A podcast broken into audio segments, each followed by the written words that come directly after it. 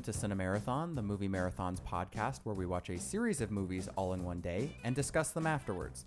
My name is Matthew, and today I'm joined by Richard. You're going to be taken. No, uh, I'm joined by Josh. I have a peculiar set of skills, and none of them are in podcasting.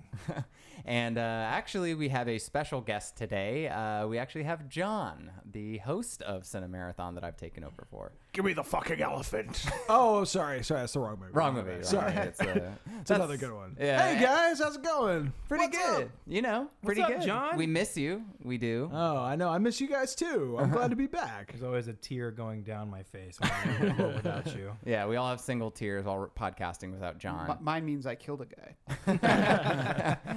oh, that's why that's permanently tattooed there. That's wow. Well, I appreciate it. My my daughter appreciates it for sure that I'm around more. Yes. Thank you for bearing this burden for me. I, I appreciate it. Oh, I, much. I take it gladly, but we, we do miss you. But it's cool because you do actually get to come to some of the marathons, even if you're not always podcasting with us. So. Yeah, I don't know how often I'll be able to show up, but luckily this one's like pretty short. Yeah. like it's able to do. Although I do, I do want to briefly, uh, for the record, just correct a few things for for like history's sake. Yeah. First and foremost, um, Step Up Revolution is a masterpiece. I just want to want to point that out. I feel I feel like it was improperly covered in the Bear Marathon. I was- did wish you were there just for to, ta- to discuss that yeah. one movie. It is To a it is a fantastic film. yeah, you're one of the you're on the side that yeah that you're you're all about it. I was never into that Yeah, one. it was so frustrating to listen and just like everyone's just like, yeah, it's horrible, and I was like, no, it's fucking great. but. It's a great movie for inducing naps. It's wonderful. Oh no, Did For we at waking you least? up. I can't even remember actually. Did we at least acknowledge that you? Did we mention in the podcast that you were Maybe actually? I sure. I hope we don't- I, did. I don't think so, but it's fine. Okay. It's totally fine. Well- that's hey, that hey, you know, that's that's what happens when you're not there. It's- Yeah. I very rarely had that experience until obviously I left. yeah, yeah. Now it's yeah, it's interesting. It's it's I really like it though. I like listening. You guys have been doing a great job. Oh, I appreciate it. We've we've been trying Yeah. definitely. Uh, but yeah, so I guess we can dive into this month's franchise, which was the the Taken movies, which you know like when you you actually you're the one who suggested it, John, and uh, when that when that email came in, it was yes, absolutely, we're going to do the Taken movies. It was purely selfish because I knew it would be easy. so I was like, oh, maybe I can do that one. Yeah. For sure, for sure. But you know, it was a you know, I'd say without getting into too much detail, it was pretty easy, pretty easy marathon. There's only Yeah. three movies, so you know, other than Neverending Story, those go down pretty go, go down pretty oh, quick. God. I don't think we're in Fantasia anymore. Yeah. Born to be wild. I, Wow. lo- I loved that marathon. Everyone you? talks about it like it was misery. I had a great time. Oh, that was, it was man. ridiculous. It dragged. It, that third movie dragged so hard. What are you talking about? like oh, people throwing out Arnold Schwarzenegger references in Fantasia. sure. I mean, Matthew, it is called Never Ending Story. I That's mean, it's, true. It's appropriate. At least Ain't it that lived the up to truth? its name, at the very least. But uh, but yeah, so Taken went pretty smoothly. Uh, the third movie, uh, we obviously went to the theaters to to finish up the series or whatever. But uh, but yeah, I you know Taken was a, an interesting franchise for me because I actually joined the whole Taken discussion really late to the game. I didn't see it in theaters. I didn't even know about it really until people started talking about it once it was on DVD. Like I'd heard the name but knew nothing. Um, and then when everyone was like, "Oh, actually, you need to check this one out. Like, it's really awesome," I was so skeptical. I was so skeptical. like, I was like, "Really, this like Luc Besson direct to DVD looking shit? Like, I, I just can't imagine it's legit." And uh, so I like I had avoided it for a long time. But did you guys like see it in theaters? What was your? Uh, I never saw it in theater. I, I, I too uh, was the D- direct to, you know, to DVD. I was like, oh, you know, people are talking about it. I'm going to check it out. And, uh, you know, I watch a lot of movies with my dad. And so it's like, oh, like he need an action movie for him to watch because that's all he'll watch. Um, and really enjoyed myself. It was like, oh, this is a lot of fun. This is just a crazy older man Liam Neeson action star movie Yeah. that he's come to be known by. And was oh, I'm guessing this was the movie that sent him into this new Oh, yeah. section of his career, right? Oh, Like- without a doubt. Yeah. Yeah. This it's pretty much the Taken train. It's like ever Yeah. since that movie. There's that's been like it's at least three of these a year since this movie. It feels like uh, never ending. But uh, but how about you, Josh? Did you see this in theaters? Um, I remember. Didn't this come out in like 2007? 2008. 2008. Okay, I remember watching this. Uh, I a, I, I got a digital copy of it and I Mm-hmm. watched it while I was like playing video games, but I, I enjoyed it and I Mm-hmm. thought it was pretty good. Um, but yeah, that was I, I that's I never would have thought that it would have two sequels. That's Yeah. insane. Yeah. But yeah, I mean, I, my my I just yeah, I watched it and I thought it was pretty good. It was I did not see it in theaters though. Mm-hmm, mm-hmm. How about you, John? Yeah, I, pretty much a similar story. I didn't see it in theaters either. Uh, I, mi- I had skepticism as well, but it was primarily at when it was releasing. Like when I saw trailers and stuff, I was like, "Well, that looks stupid."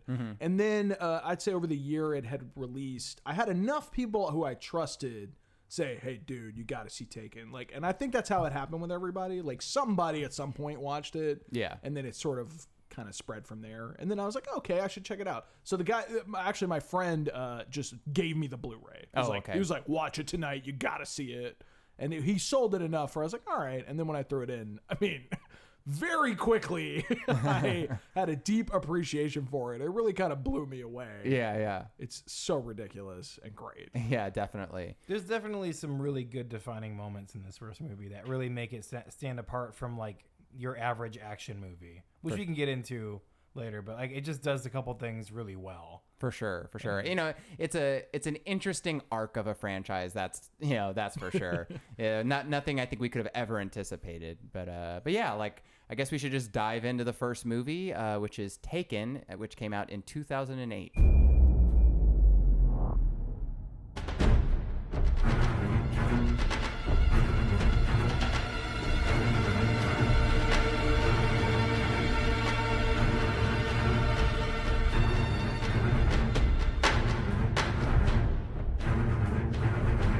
So, you know, I know when we were watching it this time, John, you were really funny in talking about how quickly this movie unfolds. Yeah. Like, Well, that's what sold me the first time. Is it's just so silly because what's what's brilliant about the movie is Liam Neeson is so paranoid. Like at the start of the movie, he's just he seems like an overly concerned, out of touch dad. Mm-hmm. And you're watching the movie like, man, this guy needs to loosen up. He's just crazy. And it's just like, in, it's like they land in Paris. Like his daughter's like, oh, you're gonna be safe in Paris. She lands, and just moments later, just which like you timed. yeah, yeah. I, well, as a jo- actually half as a joke, I was like, "Let's see how long it is, guys." It was 15 seconds until the guy was like, "Hello, ladies," uh, you know, just immediately. Yeah. So it's like 15 seconds is all it takes to get kidnapped in Paris off the plane. Do you want plane. to share a cab? yeah, It's such a weird accent. But that's actually what I appreciate about this movie is that it doesn't waste any time. it definitely is like it doesn't set you up with this whole backstory and blah blah blah blah. It's just there's a dad who play who's played by Liam Neeson who clearly loves his daughter and is clearly quote unquote out of touch. Uh, But what are you talking about? That karaoke machine was uh, top of the line. yeah, all the celebrities buy this karaoke machine for their kids. Well, see what, what's so what's so great, like, is he is out of touch, and you get the sense that he's out of touch until you see what he actually does for a living. Mm-hmm. Like when his his uh you know his ex-military buddies say we're working private security, and you say, oh my gosh, he's he's may he may be like pop culturally out of touch, but he is totally in the now as far as skills. Yeah, which but I think one of those skills has to be understanding technology considering how many fucking gadgets he used and to me the fact that he's in a machine like in a store looking at like out of date karaoke machines i feel like he would have been able to use I like I think that's one of the funny turns in the movie is because he seems out of touch. Like that's Yeah. how they paint him they, with this broad brush of like, "Oh, look at this out of touch guy," and then it takes this insanely hard left turn where he's like the most in touch guy in the entire planet. Yeah. Like he just called everything about like murder Paris and it's like apparently the most dangerous city in the world. Like and the most yeah. disgusting He seems crazy and then it's just all his predictions come true immediately. Yeah. Like it's really funny. Uh, we've we've talked about Taken as being the Daddy Fears the movie, Right. which is like every like horrible like like bad fantasy that a dad's ever had about like something happening to his kid, like just laid out in a movie over 90 minutes, you know, and like the fact that it happens so consistently is the like the most interesting part of this franchise. It's not realistic, but it's the most entertaining facet of the movies, that's for sure. But I think they do do a good job in the first movie of setting up really how much he does care about her. Like as silly as it is, like once you know, like because the very first image in the franchise is home video footage. It's like of her like as a little kid, and it sets you up like so hard for being like, oh my god, like you're like you already like love this character as your own kid practically after the first like 30 seconds and you know she's gonna get kidnapped and go through all this shit Right. like they really get you on board uh so Oh, it's it- like it's side note, them playing her as a little kid. I mean, I know you're saying it's in home videos and stuff, Yeah, but they yeah. play her as like a young girl. But Yeah. it's Yeah, it- she's 17. She's like 30. Like, yeah it's- she's clearly like has a master's degree in something Yeah. but uh and she's like always forget her name what's the actress Maggie Grace. yeah, Yeah. Maggie Grace From Lost, from right? Lost yeah. fuck Shack fuck Shack is You might have to officially explain that one. well, if for listeners out there, if you didn't watch Lost in the first season, we always joked about how like these people get you know lost on this island and they don't really know what's going to be happening to them, and there's some fucking thing like that could kill them. And uh, Sayid, is it Sayid? Sayid. Yeah, Sayid. Uh, basically, he's the romantic interest for Maggie Grace's character on the show, and like immediately his like romantic gesture is to build like out of leaves and sticks this like shack for them to go have sex in. and so we always joked immediately it was like the most romantic thing ever in the world is the fuck shack. Uh, a, a minor correction: the fuck shack is in season two. oh, season two. I I, thought I apologize. just, you know, how No. dare we get it wrong? No, I- please do. Please correct me. I'm lost lore. It's important. But uh so yeah, it's always like that's all I picture her as is fuck Shack Maggie Grace. Right. So for her to be like 17 quote unquote in this is like ludicrous. With her old lady run. yeah, she like can barely move properly. Like I guess that was her one acting choice was, "Oh, I'm going to run like a little girl." It's like it doesn't stop us, you know, it doesn't make us believe you anymore. But uh Yeah, I'm sorry. How old is she supposed to be in this? 17. Yeah, God damn. That's young high school. Yeah, it's weird because like she definitely doesn't look like it, and like he, he shows up to like a meeting with her, and he's like, "I got you what you always like, your strawberry banana frappa whatever shake," and like you sit you see Thanks, this woman, yeah, you see her sitting down in front of it, and it's like that just looks ridiculous. It's like putting Helen Mirren in pigtails and then being like, it's like, oh, she's in Well, not only does she not look it, but it's such weird casting because it's not like she's an unknown. Like Yeah. if she, if we didn't know her, then like maybe I'd not really know how old she was. But she's in Lost as like an adult, yeah, so I would never buy her as a girl. It's just weird. yeah, it's just poor, poor choice, and she's not even that good an actress. So it's like it I think doesn't she does help. just fine in these movies. You think Yeah. so? Oh yeah. All right, well.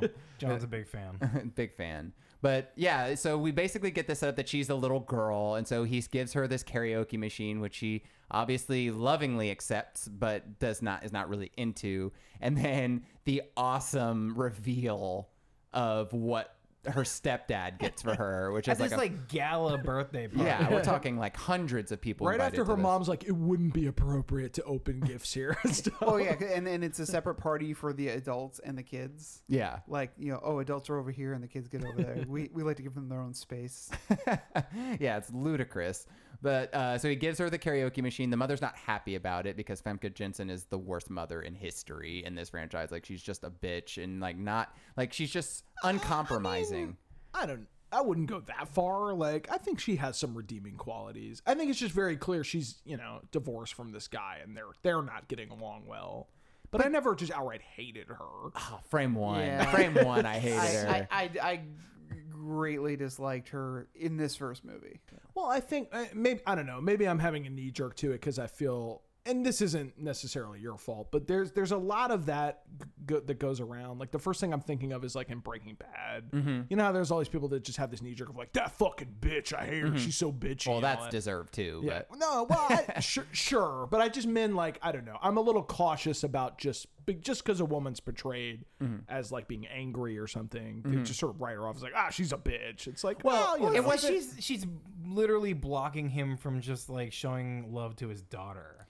Yeah, Like, like, yeah, but I I'm not saying she I'm not just saying she's in the right. I'm just saying like to me it read as like oh they're they have well, marital problems not the right word because they're divorced, but they have like divorce problems. Like, Okay, she- well, she's mad at him. let, let me let me. and then uh, if he was, you know, if he was in the CIA, if he's gone all the time, like I can see why she's mad. well, yeah, I could see her being upset about the CIA, but let me let me paint a picture. Team on a top. That's uh, like we have to assume, like you said, they had marital problems, whether she's the one that broke it off or whatever. Whatever happened, Liam Neeson shows up and is trying to be cordial. oh yeah, he's nothing but nice. It's yeah, he's nothing but smiles, and we all love Liam Neeson. So to see that bitch.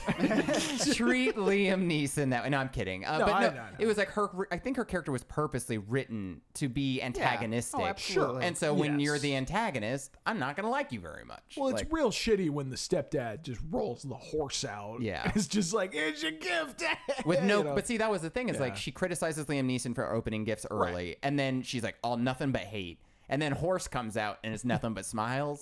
That's that's that's shitty. Like it's like I'm not on board with that. I'm not saying she's not shitty. Yeah. I'm just saying I don't think it's just so black and white that like she has no redeeming qualities whatsoever. Oh, okay. Well, fair enough. Fair enough. Yes, we will. We will get to her character because she does evolve through the Yeah. series. So we'll we'll get but there. not in this movie. no, not in this movie at all. But uh, but I you know I think watching the this movie again, especially, I think it's interesting.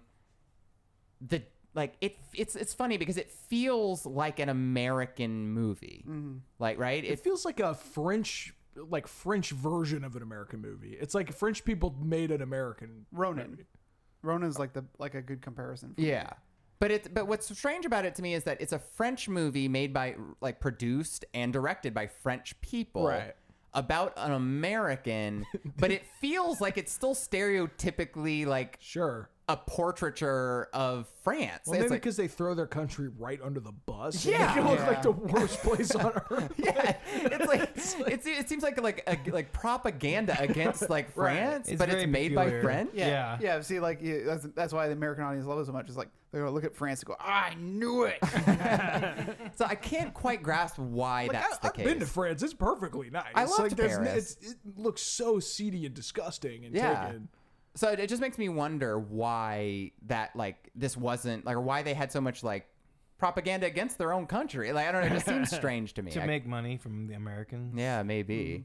Mm. I mean, I don't know if like the the France, you know, propaganda like permeates all of the different nations of the world, but this movie did well in a lot of different countries. Sure. It's just Well, maybe the idea is because his motivation is it's all it's you know it's all about I need to protect my daughter, and I, anything between me and my daughter, I'm gonna kill them. Like the more horrible they make her situation, the more justified you are in like Yeah. not caring what Liam Neeson does to anybody. Yeah. that's kind of the beauty of it. Like they're so horrible that he can you know just and I'm sure we'll get to some of the Yeah. crazy things Yeah. he does. But you're just hundred percent behind him because it's they deserve it. then I guess my question is why even center this movie around an American? Like if you're if you're produce writing, producing, you know, this script or whatever. I mean, he's not. I guess he's supposed to be the CIA. Yeah, he's supposed to be American. Yeah, but he's to me, supposed to he's be. like Scottish Irish guy or- yeah, whatever. What is he? Yeah, Irish? he's Irish. Yeah, Irish. I don't know. I just found it interesting. He interesting. never Like, sounds American. That's Like, true. He, he always sounds strange, or but like I don't know for at least because he's always trying to mask his accent. But I don't know. I, it just it just threw me off. It's like once I when I first saw this movie, I was like, why not just set this as in Europe? Like, why even bring it stateside if you're gonna like? Make money. okay, yeah, I guess we do. The world does love us. it's that was probably a condition. It's is like you need to get two two big stars. Like Mm-hmm. if this is gonna get made, maybe they came for for financing. Like says, well, we'll finance your movie, but you need to have like some names. Yeah, Like Liam Neeson. Okay, he's a name. Not even not the biggest name, but they probably could get him cheap. yeah, And yeah. Because uh, he wasn't like like he was making movies, but he wasn't like the draw like he was Mm-hmm. after this movie got made. yeah. You- honestly, whatever magical stars aligned to bring geriatric Liam Neeson into a hardcore action movie, like I'm not gonna question it too hard Yeah. because it's. I'm just so happy that I'm it just we're thankful for it. Absolutely. It's a masterpiece. Like, it is actually. But we uh but to see his skills like these like awesome geriatric skills uh we have the scene where he gets hired for a detail as a security guard at a concert. Another everything goes perfectly wrong in the most paranoid way scenario. for the what is the name of the singer do you remember Sheerah. Sheerah. Yeah. the singer Sheerah. Um, and I guess we have He Man saving her in this. But uh, basically, he's working security detail with his old CIA buddies. Uh, and they, in having to protect her, like they uh, backstage, one of the fences gets mobbed, and Yeah. the entire crowd rolls through, and like immediately she's in mortal danger, like she's going to die. And then on top of that, not only is the crowd insane, but there's just a dude with a knife, like fucking like behind a pillar. right? yeah, Yeah, like yeah. knife creeper is like waiting to kill this pop singer, like for Well, no reason. Well, that seems so weird because the the people break the wall, and then you're like, oh no, she's in danger. But the guy with the knife is like way past where those Yeah. people are. So it's like, was he always there? Inside job, like, if they didn't bust in, would he still be trying to murder her? Like, Yes. Oh, who- Oh, yeah. And Oh, who yeah. was that? Yes, Like, that's just one. If I, it was the, the head of her fan club. did he like? Did he work there? How did he get in there? I'm assuming he's one of twelve knife assassins that just exist in that venue constantly. It's just Leon the professional is like just waiting to kill her. yeah, I don't know, but it's amazing. Again, it just like all of his paranoia is as true as he would think it was. Uh, but right. it's just so insane. So he saves her life. Sheerah is now safe. And uh, he, you know, once everything's calmed down, she is obviously thankful and grateful to him. And uh, he expresses to her that his daughter wants to be a singer too, and uh, wants advice for her, you know, which he had asked previously, and she wasn't feeling it. She was like, tell her to switch to another Yeah. fucking job. Yeah, Like, don't- yeah, really tell her not- a different career. Yeah. you know. Yeah, total bitch, or She-Ra was. But then she turns around and, uh, with her life being saved, and gives him a card and says, you know, like my manager will help her through, you know, whatever she needs, kind of thing. Wait, I'm just curious. Did anyone else pick up like weird sex vibes during that scene? No, yeah, because she comes Oh, out of the absolutely. shower in a robe. Yeah. She's like half naked in a robe, hand, like kissing him on the cheek. I feel like it cut, and then literally after the cut, Liam Neeson like took his clothes off, Yeah. and just like fucked her.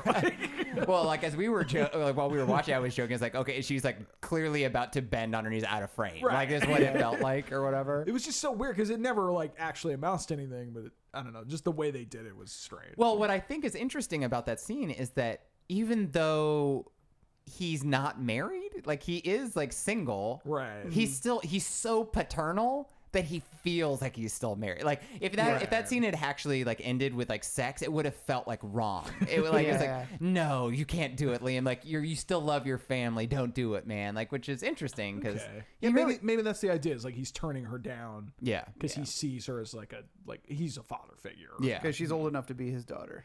yeah. Because she's clearly 30. She's probably, she's probably younger than his daughter. He's younger than Maggie Grace, that's for yeah, sure. that's what I'm saying. but uh but yeah so i you know having watched it this time it really like that's like it, i realized it's like oh yeah if he had actually gone through with that would have felt it would i don't it seems like he wouldn't you wouldn't be in his corner as much like for some reason Well, I don't even think they went as far as like sex was on the table necessarily. It was just this weird like flirtatious It was, a, moment. it was a wardrobe issue.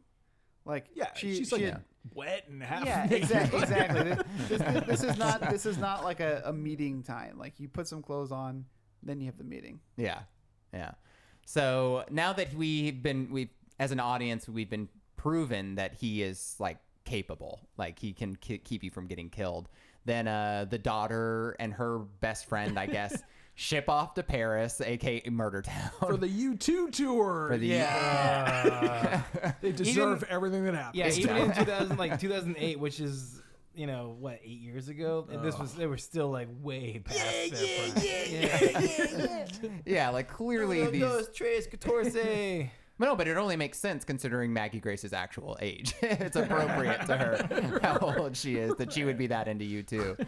But uh, so they get to Paris, and we set up like, which I feel is like actually a very not feminist like scenario for Oh, these two girls to be set up. It's like they get to Paris, and immediately they're like, "Ooh, I'm gonna like sleep with him." Right. and then they immediately get punished for that. Like they have this like sexuality that's like theirs, and like we're gonna go have fun and be young or whatever. And then immediately because they're like we're gonna get crazy, they get taken and put into a sex operation, which is like that's sort of not fair. Just like Daddy said. yeah, it's like if your daughter has sex before the age of like twenty, like she's gonna get It's like almost like the movie was made by some father that's like trying to show it to his daughter as like Yeah. a scare tactic or something. Yeah, it, it was all just a big like setup. Like when, when he finally rescue, rescues her and everything, like everyone reveals that they were all in on it. It's like, and that's why you don't go to Paris by yourself.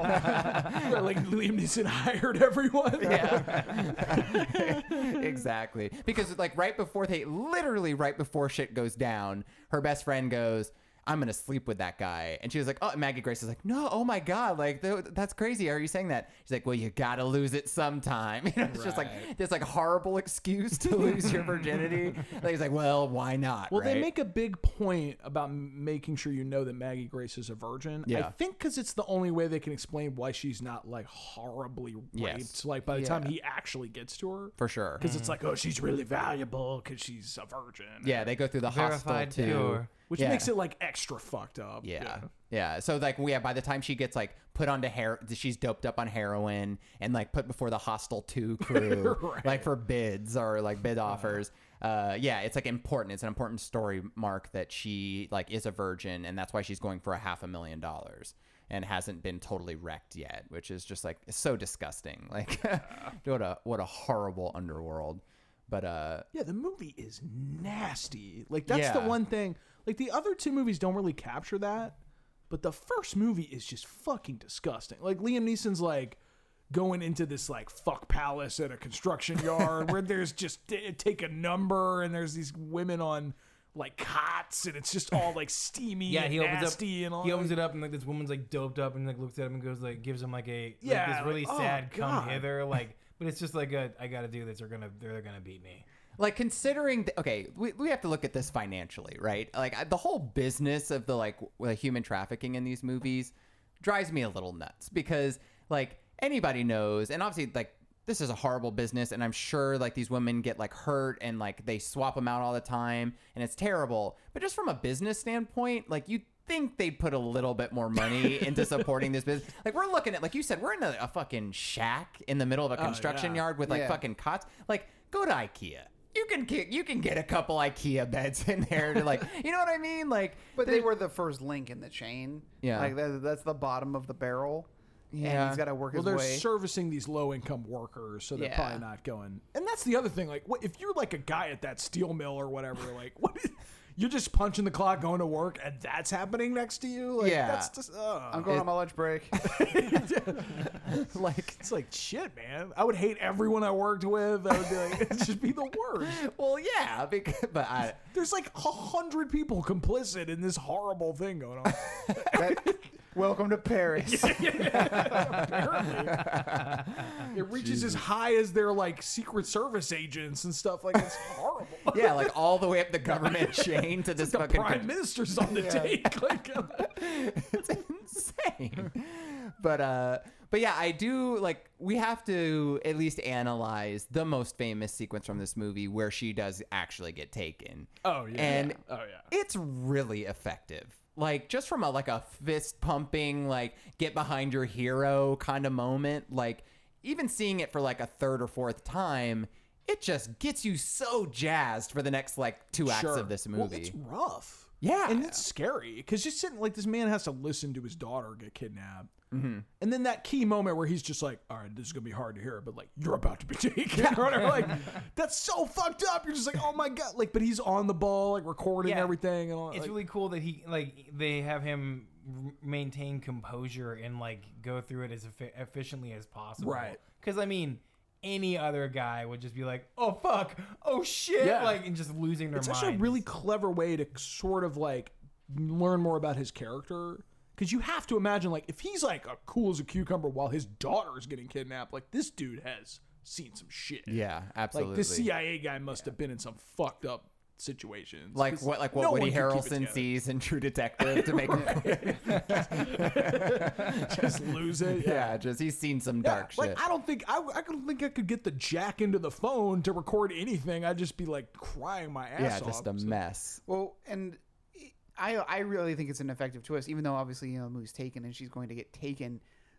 the fact like you think okay he's gonna have her like climb around over here and hide in here and do this and do that and then it just doesn't work out and she gets taken. But no, he just says right off the bat, "You're gonna get taken. This is happening. Yeah, Uh, you have no chance. But try to give me some information yeah. so I I can have I have some kind of leads."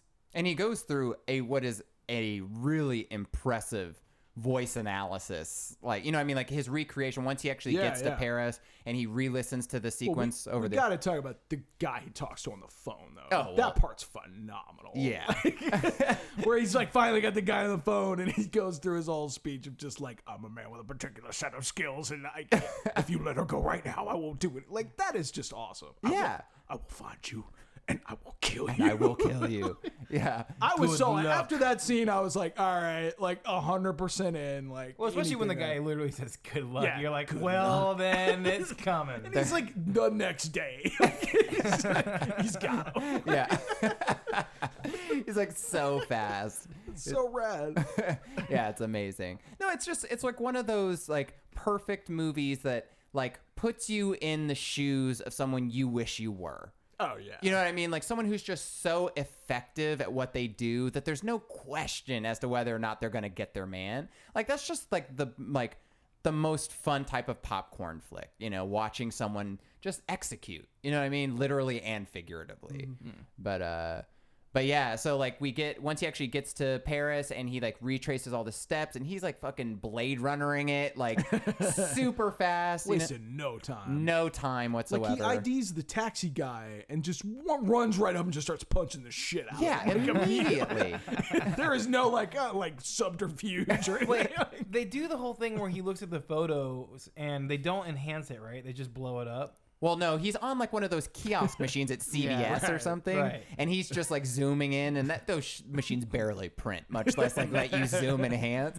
But he, like he uh, he sees the reflection of the guy of the runner who spots girls in the mm-hmm. airport in the bus bus stop, right, uh, because yeah, he's taking window. the picture. and Yes. he Which actually somebody reflection. somebody mentioned that there's a good con- continuity with this that in that scene you that you do see that reflection a lot. Yeah, it, Oh, that's uh, cool. Yeah, it it was the the way the the whole scene was composed when he's like talking with the girls and taking the picture. You see the bunch, the like the like it's like a bus bench covering thing with like movie posters and stuff. But the way the the it's framed is you can see all the people who are passing by is reflection in it as they're mm-hmm. walking by. Like, Yeah, yeah. It's like hmm. clearly this thing is getting reflections, and he now he's going to take his picture. So I mean, it's a it's a really subtle thing, but I I felt like it was more believable, and mm-hmm. it was set up that way. Yeah. Yeah, the scenario was like handled really well. It was just the like the idea that he was getting all of this data of this shit equipment was like kind of funny. But uh but yeah, the uh I did like the the recreation of her getting kidnapped though through him listening back to his own tape. Sure. And like going under the bed and Yeah. just kind of like piecing it together. Yeah, it was a pretty clever way to like show like his abilities or his very particular set of skills. um, but yeah, and then once we actually like dive into the the pursuit, Wait, I mean, th- I guess was is that after when he's at the scene? Is that after he's he he tracks down the the first guy? No, No, no, no, no. he No, because he the- finds the the phone with the picture on it under the bed, right? Oh, okay. And then he goes and like analyzes. And it. he's- Because we definitely need to talk about. Oh, that. absolutely. Okay. Yeah, he finds the guy's hair or something, some sort of DNA on oh, the right, mirror. right. Yeah, like these, he he recreates it and then he sees that it ends with like someone getting smashed into the mirror next to the bed and finds like whatever that evidence was, and it sort of leads him like on the right path or sets him to the right path. Because that's how he IDs who the guys on the phone is. Yes, Right. Like yeah. his analyst is like, oh, that's Marco, you know. Oh yeah, well, no, he sound his, his dialect is from a small town called Trapuya or something Yeah. like that. Yeah. yeah, they know specifically the village.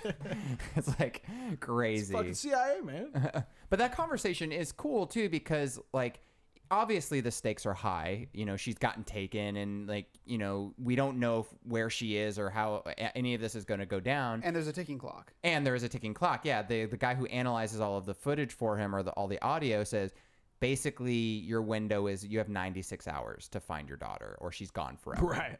like It's actually awesome to see her mom freak out in that scene too, because she's been, as you said, like such a bitch or whatever. Yeah. Like, and then she's been, she's just been kind of frustrating, and then and against him, and then he's like, "How long? Like, you have ninety six hours until what?" She's never found, and she's like, "Ah!"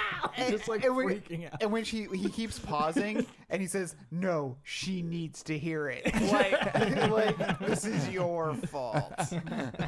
well, it's a, well. That's what's so amazing about their dynamic is that he's so far right, and she's so far left. Like she thinks there's literally nothing could ever happen to their daughter. Is like her her perspective on it is so great. Also, So- I really want to mention just real quick when he comes in and he's like, "I need a plane," and blah blah blah, and the guy and like Alan, I think he's Alan, right? Stuart. Uh, Stuart, yeah. Stuart starts giving him some guff, and he just goes like, "Now is not the time for dick measuring, Stuart." it just makes such a funny, weird line to throw in there.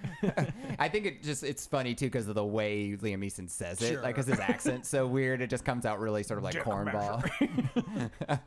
yeah, it's awesome. So he's he's now on pursuit, and then uh like like day one, you said like right is when he finds the guy. Like li- the day he lands, he's in the room, has found Marco. Yeah. Remember me? You talked to me yesterday or two days ago or whatever. Like the guy so from fast. Chapulia in the middle of And nowhere. he's also like Paris. impersonating uh, Interpol agent or something like so unconvincingly. like that, he's not like a French guy. So I don't know. He's like, "Hey, what's up? It's me from the French police. How's it going?" It's like, Mm, it is the second day that he finds. Yeah, 'cause- the Oh, guy is it? the Sure. Yeah, the, the- the- first day he finds a guy in the airport and he has a chase there. Oh, that's but right. then he has to end up he he, he ends up Oh, fucking around with right. the prostitute and like Right. wasting her time and planting a bug on the pimp when the pimp comes and hiring Yeah. a translator. Yeah, the and poor translator. yeah. And he also he also meets with his French contact. Yeah, there.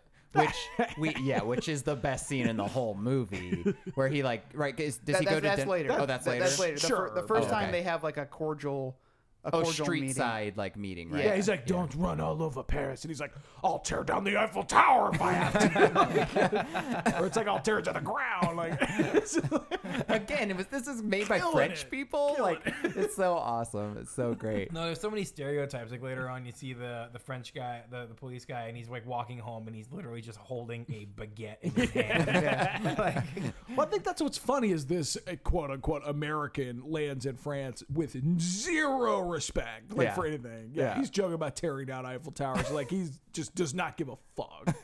Yeah. which is very much like an American attitude of being in Paris. Yeah, like zero consideration for the country that he's in. Yeah. But you know, I'm behind him. I'm behind him. Like, I mean, considering how disgusting this Paris is, sure, like tear it all down. but he finds like you know, like you using his sleuthing, he he gets to the basically like secret like safe or money house or whatever you want to call Yeah. it. Uh, where what's what's the guy's name who, who who takes her who physically takes her? Marco. Marco. Marco. Yeah. Yeah, and uh, and then that that begins that scene, which, I mean, That's yeah. an awesome scene because he's pre- he's pretending to be a detective or whatever, and you know, like you know, these guys are fucked, and it's a really funny scene to just have him come in and shake them down and like toy with them basically. Mm-hmm. And I guess I think he's trying to suss out who the guy on the phone is. Right. Yeah. He- He's But he- asking. he, well, because he's asking him like like where are you from? Right. He's like and- trying to get him to say. yeah, he's the trying to get line. everybody to talk, and I think at the end he basically Right. just says like, "You're the only one who hasn't talked," and Well, he gets him to say like, g- what does he say? Good luck. Oh, or right, yeah, whatever, yeah, yeah, that's right, And then yeah. it, then he knows like, oh, that's the guy. Yeah, he has a note that he's like, oh, uh, by the way, like, could you translate this note that I have for me or whatever? It's like such so transparent. Right. Well, considering he eliminated every other possible person, I'm sure he could assume that was Marco, but he just wanted to be extra sure. This movie keeps reminding me. It just has these moments, these Kill Bill like "Wee, wee, wee, wee," moments where like like I it's, there's that when like he's listening to her and uh, get a, get taken, and then when he's like when he has him read the good luck and he's just like staring at him. It's Yeah. Like, I can just hear it playing. It's like okay, we're here. Yeah. I'm about to fucking kill you. He's he's he's all. You don't remember me, do you? We spoke on the phone two days ago. yeah, the look of oh shit in the guy's face is awesome because he's like, oh my god, like he found me, and well, I- everyone freaks out. I would just love though that the guy didn't immediately recognize the voice. You know, like okay, you, you have to imagine you're this distinctive. Yeah, you're this disgusting, sleazy dude all you deal with is just like human trafficking and all this fucked up shit. And then you'd think the memory of a guy being like, I have a ver- very particular set of skills and I'm coming to kill you less than 48 hours prior, you'd remember that voice. You, Totally. You hear it all the time. Well, like imagine the reverse scenario. Say it was like a French guy going to America, and you get a call like two days before where a guy's like, "I am coming to kill you. I am French," and then the guy shows up like, "Hello, I am American policeman." I would, like, it's just fucking impossible. Like, it's like, of course he would recognize. yeah, it's like so silly. he says, "Shake down," as you say. Like, but then he fucking does work. Yeah. And what and I have written down here is like Liam Neeson in first major scene does dad foo. and just It's like a throat chop festival. And Yeah. Just like it's awesome. just murdering people. dad food. it's so awesome. Like, which is great because like we'll get to it in the other movies eh, because they don't hold up or compare. But the kung fu in this movie is actually really good. Yeah. Like the martial arts is awesome. Mm. And the fact that it's Liam Neeson doing it is like great. Yeah, you can tell that they really put a lot of time and effort into him like getting those routines down because you can clearly see they didn't in the other ones. Like by comparison, you know that the other ones were really rushed. Yeah, they the camera stays pretty wide for a lot of the action in this one. You know, you can see what's happening. Liam Neeson is clearly the one throwing the punches. You see contact being made. You know, it looks great. And then we'll get to it later, but yeah, the next movies it's just that Paul Greengrass hyper cutting or you can't see what's Sure, going on. You don't know if anyone's getting hit or not. Like so annoying. But at least in this one they put some effort in. It's it's Yeah, really and fun. there's a cool like car chase I remember like through the the sort of mining yard or whatever the oh, yeah, construction yeah. site. Yeah, That's one of the one of the cooler kills in the movie. I Oh, say. yeah. Oh yeah. the dude like runs into the bulldozer that Yeah, just like fucks that car up. just takes the top half of that car. and you're like, off. well, that guy's definitely dead. He does not have a head anymore. It's yeah. actually cool. They don't even show you anything. It's just implied like, oh well, yeah, Yeah. he's fucked. He's not coming. no one's walking out of that clean. Yeah, but no, it's, it's a decent car chase. You know, it, it has a little bit the way it's lit and stuff has a little bit of a low budge feel. Like it doesn't it doesn't feel like a class like car chase, but it, it does what it well, it's like to. GoPro cameras and that kind Yeah. of thing. Yeah. Yeah. Hey, whatever, man. Yeah, you know, it, I'll take it. It services. It's it's fine.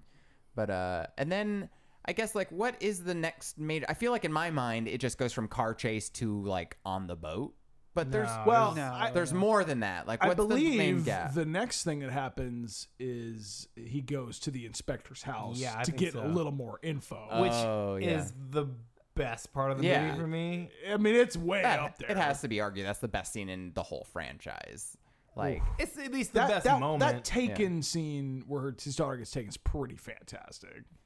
Yeah, but, But I agree. I mean, it's certainly the most Okay, surprising. that's part. true. Okay, I mean, I guess we're in different categories here because the scene, this scene is just one like the best. Like, oh my yeah, yeah, god, yeah. It's that the just most oh happened. shit unexpected. Sure, yeah. Yeah, yeah. it's real fun. In case you haven't seen the movie and you're listening to, the po- to this podcast, you have to understand that basically Liam Neeson is meeting with his French contact, uh, who's somewhere in the political sphere. he's of, a higher up in the in in like He's like he's like Yeah. former Interpol, and now he's working private security, but he's also like secretly in league with the the criminals. yeah, Right. And he has just some random line of like, "I have my percentage, and they have their take, and that's as far as it make matters to me. As And long a- as my family's taken care of, they can rape all these women." And Yeah. tell us- Yeah. It's like the worst justification. yeah, like, like- you're horrible. Uh, and the poor wife, who you know, it could be argued that how much she actually knows about what's going on, but she seems pretty. oblivious. She She seems, seems clueless. pretty She's innocent. like, "What's going on, Yeah, 'cause- honey? I don't understand." because she sees him and she's like, "Oh, it's so good to see you again," and he's he kind of like kind of he doesn't acknowledge it, but he's just kind of like, "Yeah, okay, I'm talking to your husband right now." Yeah, yeah. and uh, basically just whips out a gun and just says like start talking and he's or he, he's just like you need to tell me the information I want to know and he's just like it doesn't work that way come on let's just figure this out he whips out a gun and shoots his wife in the arm Yeah, just pulls of trigger nowhere. out of nowhere. But I guess it's like obviously it's not the right thing to do, but it's certainly effective. You know, what I because mean? it's the first time he's harming an innocent. Yeah. like it, I mean, you're you're right in that. Oh, we don't know her involvement, but it's pretty clearly not much. yeah. So it's just shocking that this guy who's basically been kicking bad guy ass is like, whoa, man, Yeah.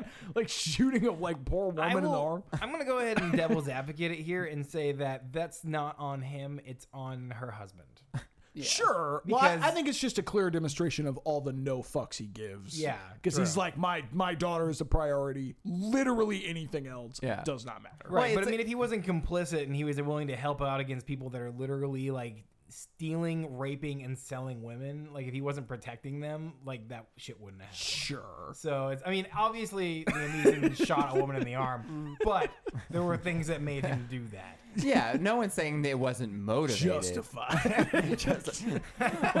Yeah, that's what I'm saying. It's Well, completely it's- justified. Well, that's why that scene is so fun because you have all these weird layers of like ethical dilemma going on. It's like you have this asshole who's like selling women into like being raped and human trafficking, but he's like, oh, well, he's more just looking the other way. Like Yeah. it's not Yeah. he's personally doing it. but- Well, if Might as you, well. in my mind, Sure. if you're Oh, just yeah. looking at, you're making it happen Yeah, too. sure. But uh, the fact that he's willing to do that for his own family and like kids and wife is insane. Is like because like even Liam Neeson says like, well, what if it was your daughter? You know, like out there or something like how how can you justify this? And then Liam Neeson is sitting here doing anything for his daughter. But in doing so, is like fucking shooting innocent women. Like it's like this whole like weird dynamic. But I have to say, like I've never in, in this type of movie, I've never been so caught off guard by a moment. Like action adventure thing, like where I went just, oh my fucking god, where did that come from? Like my protagonist, my hero, just shot a woman. like, and it's then also to be like so behind it because oh, normally I would just be mortified, but the, honestly the reaction is like fuck yeah, yes! absolutely. You're just like, oh my god, get shit Yeah. done, Liam Neeson. which I feel bad for feeling that way, but like it that's But- it's awesome. You- but you don't know. He'll talk now. and I Yeah, like he just winged her. She's fine. and like it might be getting ahead of myself a little bit, but I love the fact that he does that and there's no recourse later. Nothing. Like there's na all the shit that he pulls, like while he's Oh. in Paris, he never gets any That is kind a of slap on running the- Yeah, theme that in is the a trend in series. this movie. It's, it's like he literally does Yeah. whatever he wants and then just skips In the third home. one, it's completely insane. He just That's buys a bag of bagels. yeah, it's it's great. So he gets the information he needs out of his French contact after shooting this poor woman, and then uses that to basically this is that is that the information that leads him to the boat. Well, think it to leads the him to the auction. Yeah. Yeah, To the auction, He finds like the finally auction house and like crashes that party. Yeah, and, and so- pretends to be like a waiter with like, "Here's your wine, sir." Classic. classic like bullshit sleuthing. Never not good. and it, it all goes awry when he sees his daughter up for auction Yeah. and like pour over pours and gets it all over the guy and then they catch on to him. And do the classic Bond or like any Batman Bond villain thing where they take him down to be like roughed up and then they're like all right kill him quietly. And then everybody I have guests. leaves basically. Yeah, Isn't, it's, it's like two guys stay I guess but the main guy leaves and just Yeah. like yeah I don't Yeah. have to. Oh yeah and he's like makes this big deal out of it. He's like look I understand I have a daughter too but you gotta you gotta know this is this is business. business Yeah. See, uh, God, it frustrates me so much. Also, is he American? He's not like French, he right? seems He's- very Yeah. American he doesn't even have like a British accent or Yeah, anything. He that seems was like an interesting twist. I'm like, wait a minute, is this this guy like American? Because he was just kind of like, I have guests. Say, see you later, man. Like, just Yeah, talking it's to, like, not very clear. It's not made clear, It but was us all. we're the, we're the oh villains. my god. But yeah, like you said, the classic Bond villain mistake. He leaves, and then Liam Neeson just whoops his ass uh, like out of that He's situation. extra stupid because he hears a gunshot and then he's like, "What part of quietly didn't they understand?" It's, it's like maybe something's going wrong.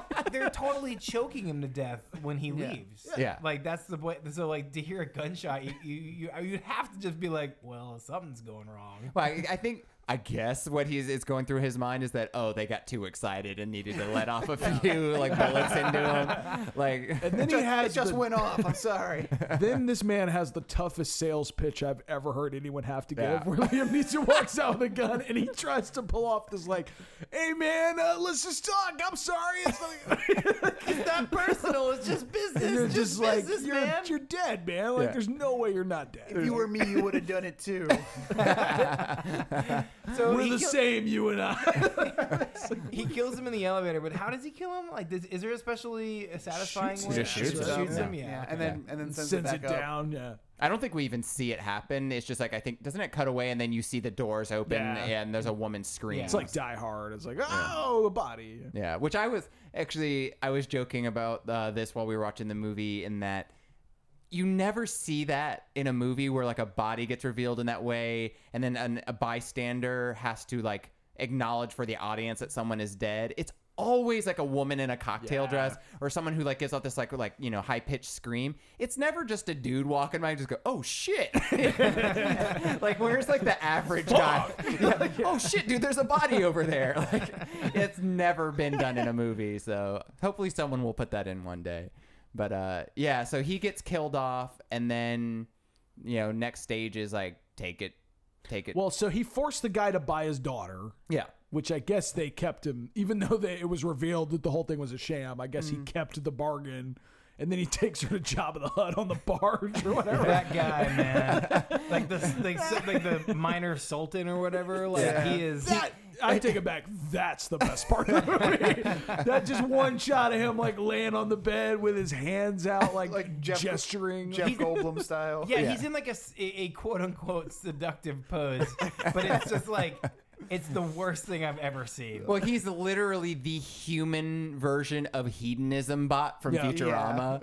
Just like the most disgusting possible person. He's like the Colonel Kurtz of Heart of Darkness. It's like we've gone so far down the rabbit hole. This is the horror that's left. it Like, ends on this boat with who I, I dubbed him Jabba the Slut. Like just the most disgusting sexual He's like creature. 500 pounds. Like, yeah. yeah, just huge and sweaty and just just the worst. Just the Like, worst. what was that casting call like? Like, to be like the the whore sultan, like rapist. Yeah, I want to see the people that got rejected from that.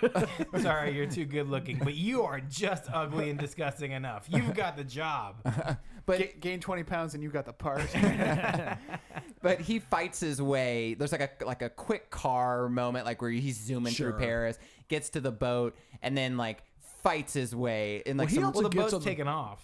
The what? The boat's ta- uh, taking yeah, off. Yeah. yeah, yeah. Well, I was gonna say he gets on the boat pretty rad because Mm-hmm. he does like a jump tumble right into a guy, like and then snaps his From, neck from a bridge. Yeah, like all yeah. in one move. It's like wow, that's Yeah. rad. Yeah, it's like his entrance. It like getting. Fi- it's like Jabba the Slut is the Mega Man boss at the end of like. uh, It's the, like Bowser. yeah, like the best video game level ever, and like he just fucking wrecks people. Okay, like if you're gonna make that comparison, I'm just gonna go ahead and fine tune it a little bit. Okay. Because he is he's the boss in Earthworm Jim where it's the goldfish at the end of the level. Yeah. Because it's not really much of a boss. Yeah. Like it was like a big like beep beep fight fight and it's just like Sure. bullet.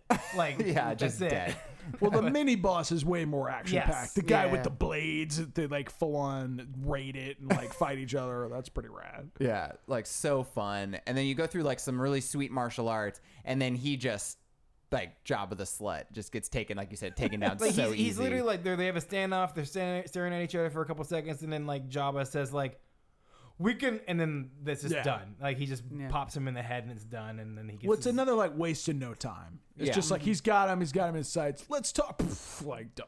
yeah. Yeah, which I, I like that movies are doing that more and more. Like John Wick did that really well too. Yeah. Yeah. th- Um, it's like this sort of transition towards like 80s. They seem like 80s style scripts. These ideas that they're just like, they don't give a shit. They're not like trying to sell us that it's more than anything than what it is. But like now we have like all this money and cinematography and like energy being put behind these scripts. And it's like really fun. I hope they like this continues for a while. I think it will. It's, I think it seems to be catching on. Yeah, I mean, Taken was really one of the first ones that really felt that way in this like new era of movies, um, in like the new millennium. But you know, like you said, John Wick is like is really good, and the Ra- Dredd.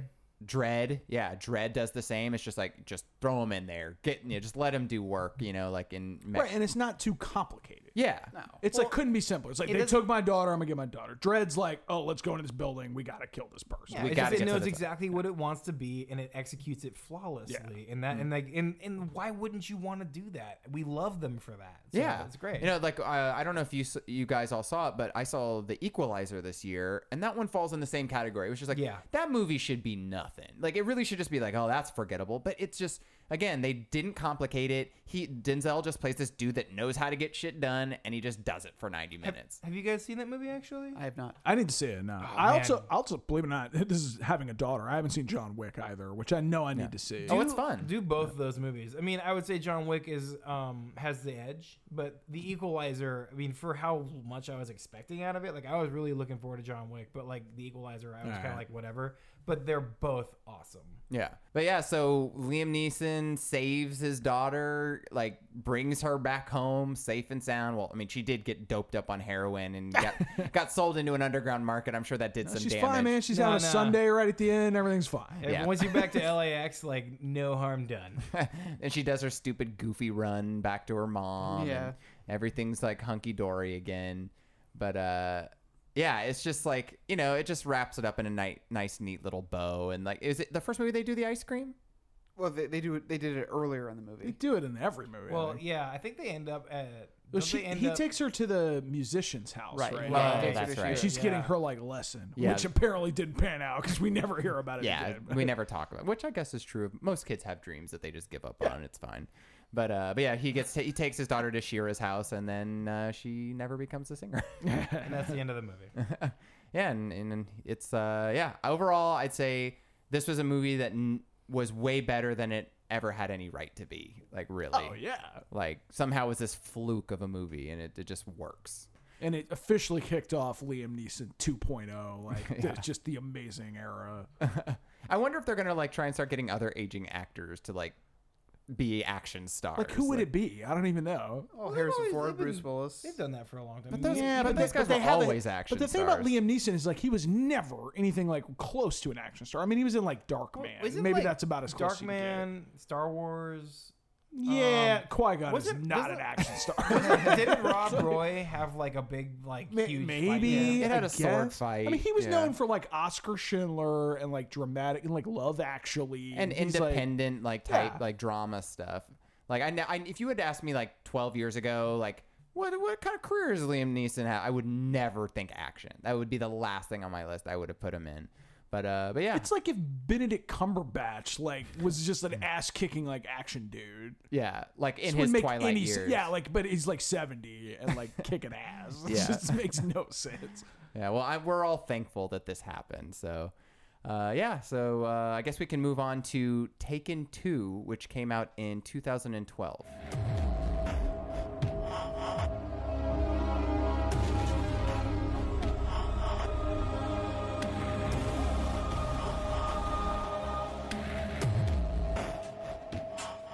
You know, like, John, you might be a little bummed, but I remembered seeing this in theaters and it just being the most fun. Like, Oh, we had a blast. Oh yeah, it was. We saw it at the ArcLight Cinerama Dome, and there was like it was like maybe a quarter full, yeah, and we were all just on the same page. Yeah, I feel like everybody was just yucking it up, Yeah. having a great time. I just remember being like the funniest. And watching it this time, it wasn't as funny as I remembered it being. Well, I told you, if you recall, when we were about to do the marathon, you were like, two's better than one. And I went, uh, I don't know about that. Like, that was my first reaction. two is funnier than one. Sure. Yeah. Yeah. Well, two's more on the scale of the bad. Yeah. Like, the funny bad stuff is in two is fantastic. Yeah, The way good funnier. side is not as strong. Yeah, it's pretty dull actually. Like, and and I mean, just like the frustration things in the first one, as far as the villain's motivations, the the villains in this story, like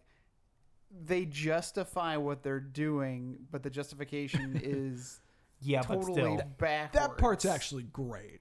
I think I the mean- villains and their justification is like one of the best parts of the movie because the movie opens with just bodies coming home, like everyone Liam Neeson is murdered, and then this like this guy just holding dirt and like throwing it over a grave and just be like, "We will get him." Like, well, no. couldn't have started better. The, it, it all boils down to with my favorite losing argument when you're clearly in the wrong, but you just go, yeah, but still.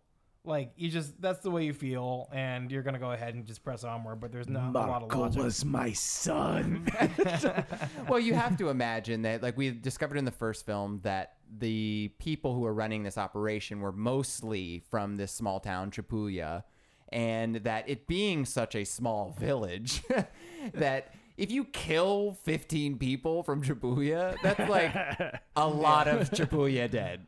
So it honestly was never a concept like for a sequel to one of these types of movies that I would have expected. But you'd have to. It makes me wonder why this type of plot doesn't come up more often. Like when your Right. hero murders a bunch of people, why that revenge like wouldn't you know that revenge scheme wouldn't be like forefront in the next stage of his life? Like of course the guy whose like seven sons you killed is gonna want to come after you.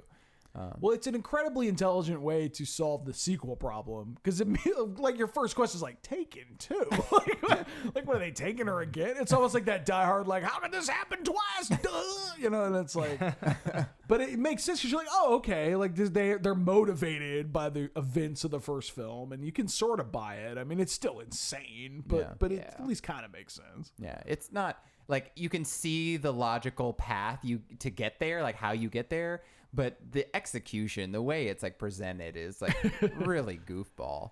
It's like you know we're we're rapers and sellers and traders of women, but we have wives who we love. you, you, like you you rob the, all the wives and children of their fathers and husbands. Like you, you, you kidnap kids and you do horrible things to them. Anyone deserves to die. like, these It's like, people, but do. they had families too. It's like, they had families. what are you talking about? But they address it. There's like a big scene in the end of the movie where he's like, "I just, it is my son. I, what can I say?" You know, it's like he doesn't have much of a defense. Yeah, he has no defense. Yeah. Literally, he doesn't even try. The least righteous act like ever, ever made. So I guess just to set up what the other than the revenge uh, concept of the film, uh, what the the plot is is that their family relationship, like Stuart, still exists, right? Yeah. But their family dynamic has eased. Uh, the tensions have eased Sure. since Liam Neeson flew across the world and murdered a bunch of people and saved his daughter from certain death. uh, so the mother is a bit more forgiving. You get a lot of clout after you Yeah. do that.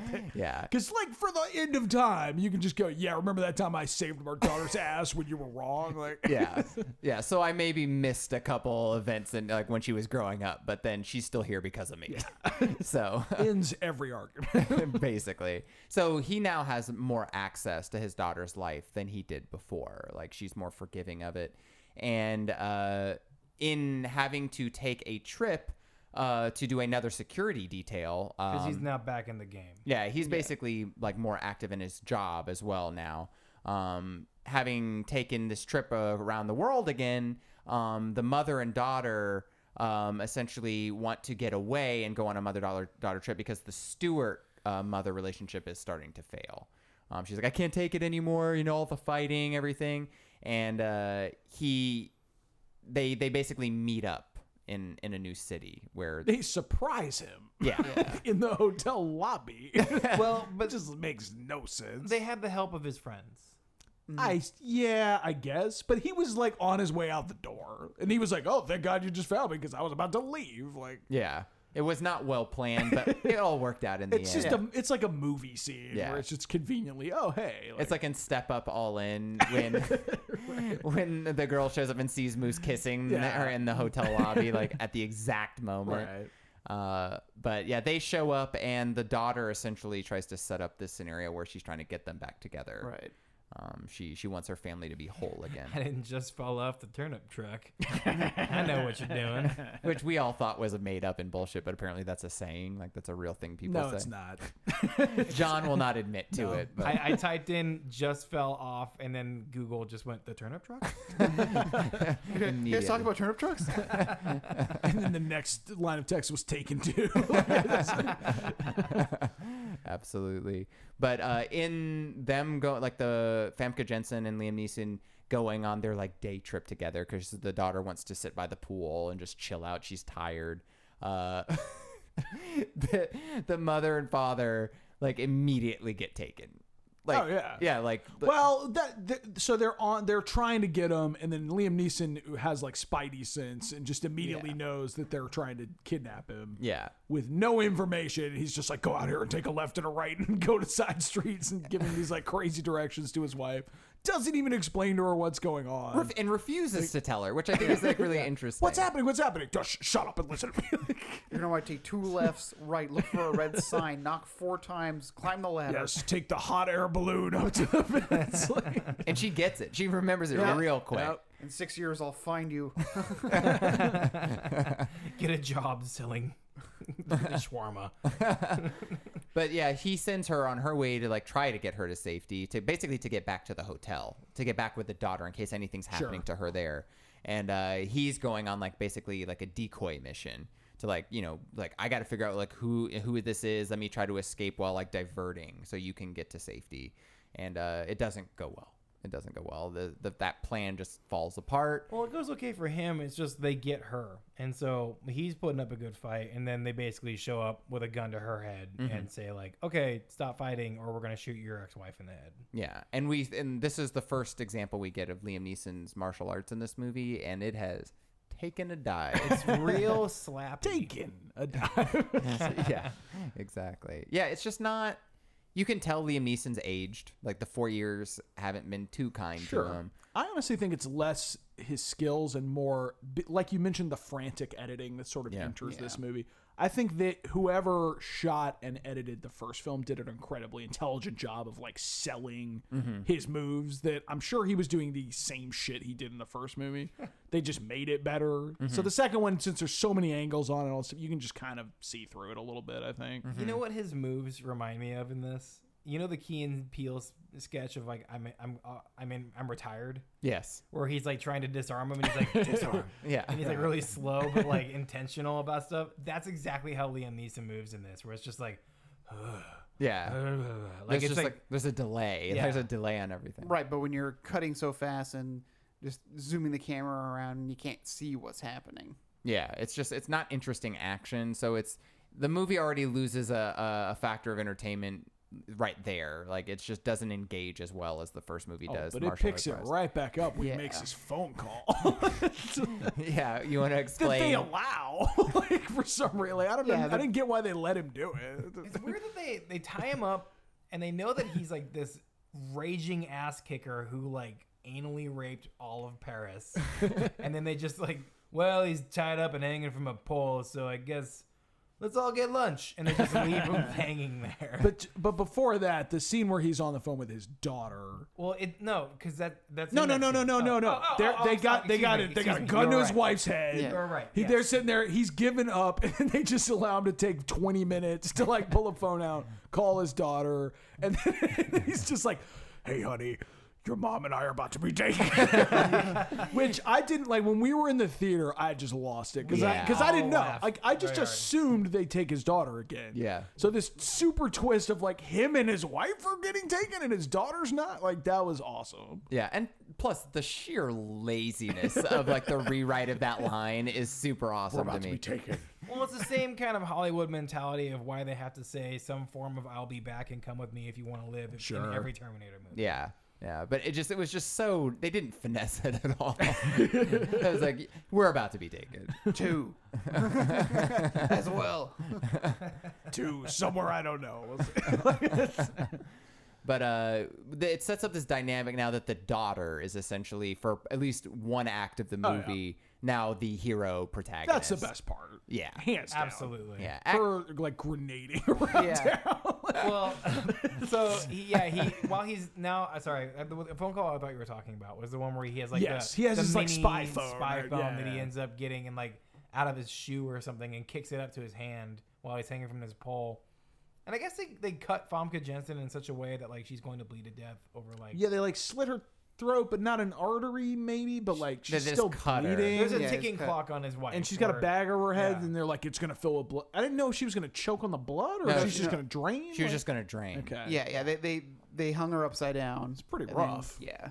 in front of him. So yeah, there's a ticking clock on her. But anyway, he calls his daughter and then starts like using uh crazy like he he, he gets a he gets her to get a compass on a map and he like starts having her like draw circles and like do do the circles interconnect anywhere? And he's like she's like yeah two places. And he's like okay it's somewhere it's either one of those two places. Why don't you just go into my room get a bunch of grenades and just start lobbing them? In the middle of a modern city.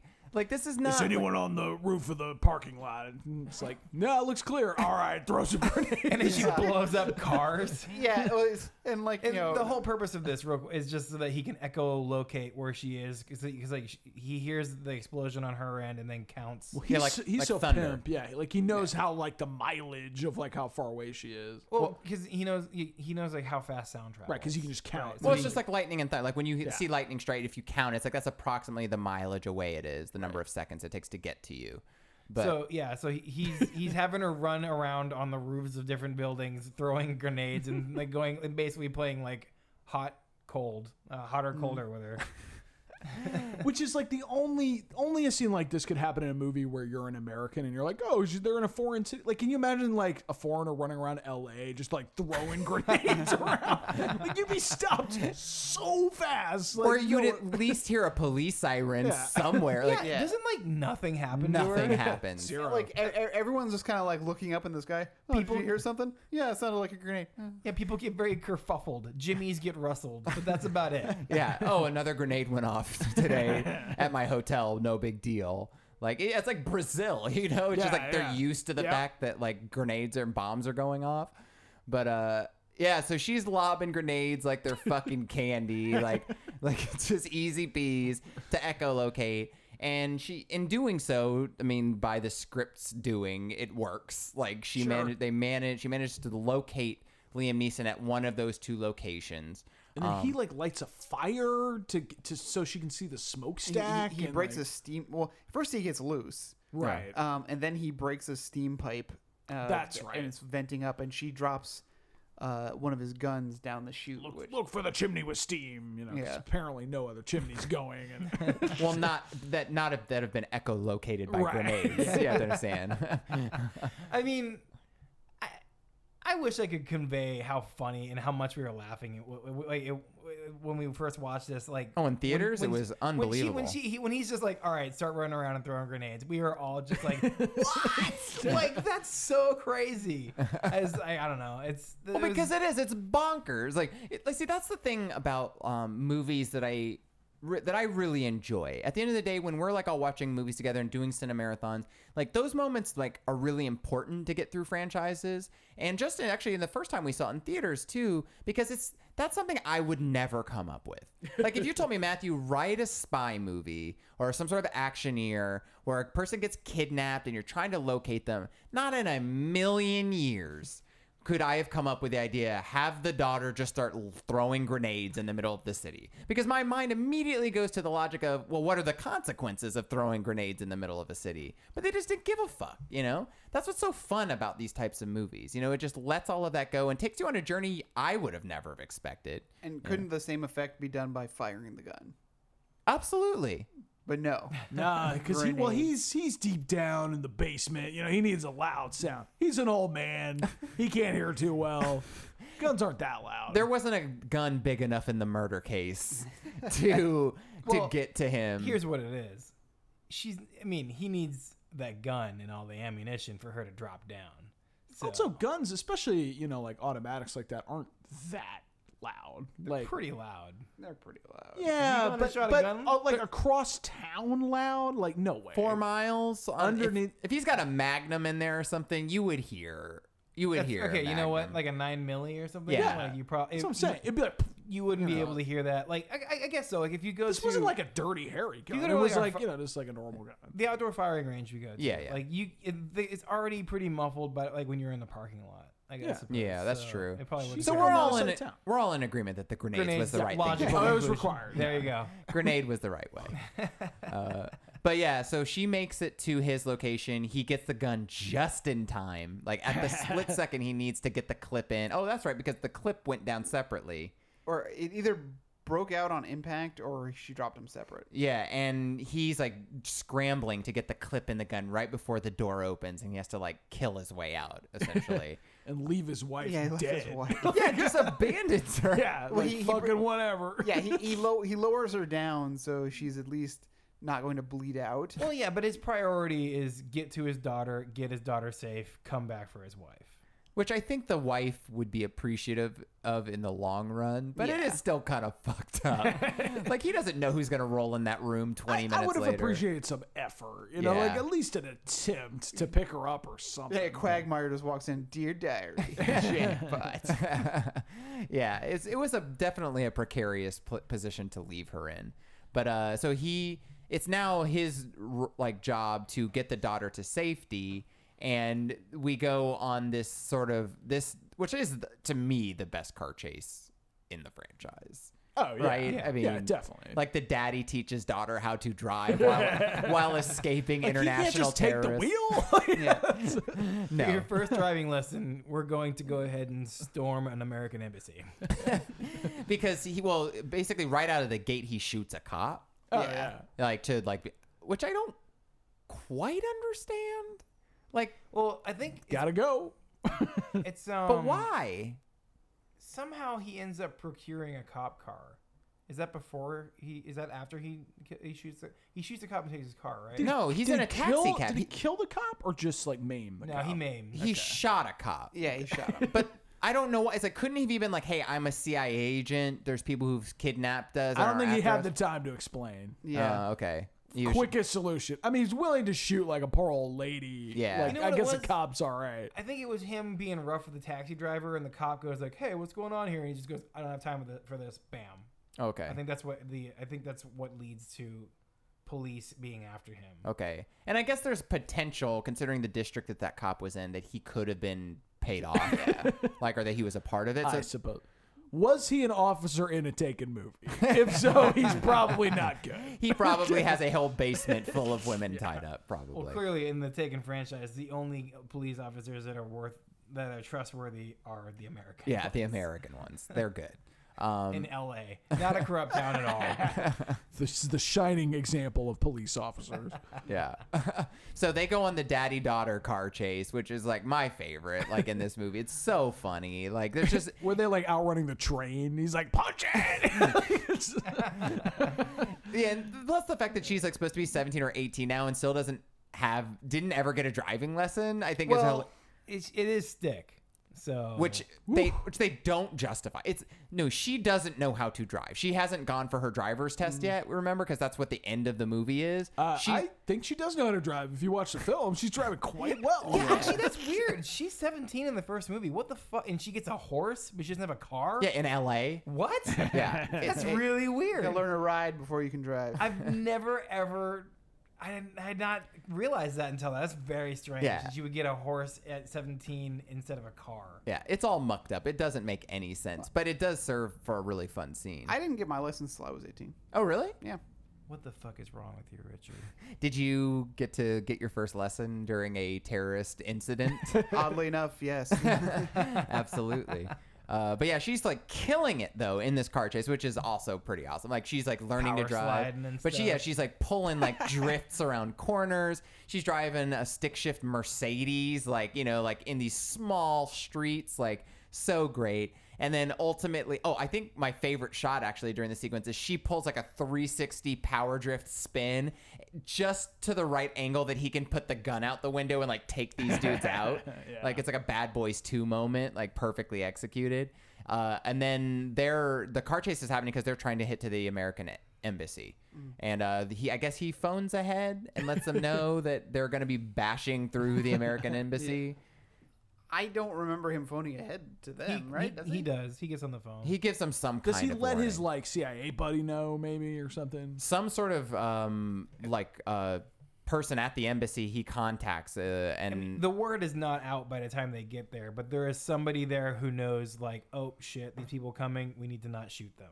But like, well they, they do, do shoot, shoot at them, no, there's one person there that knows that with a but the- 50 cal But the word, the word has not gotten out. So like, basically, once they're in and they sur- and they survive, then they'll probably be okay. But like, everybody else is basically the memo got to the guy in the booth who controls the control arm for the entrance because they barrel through that fucking thing.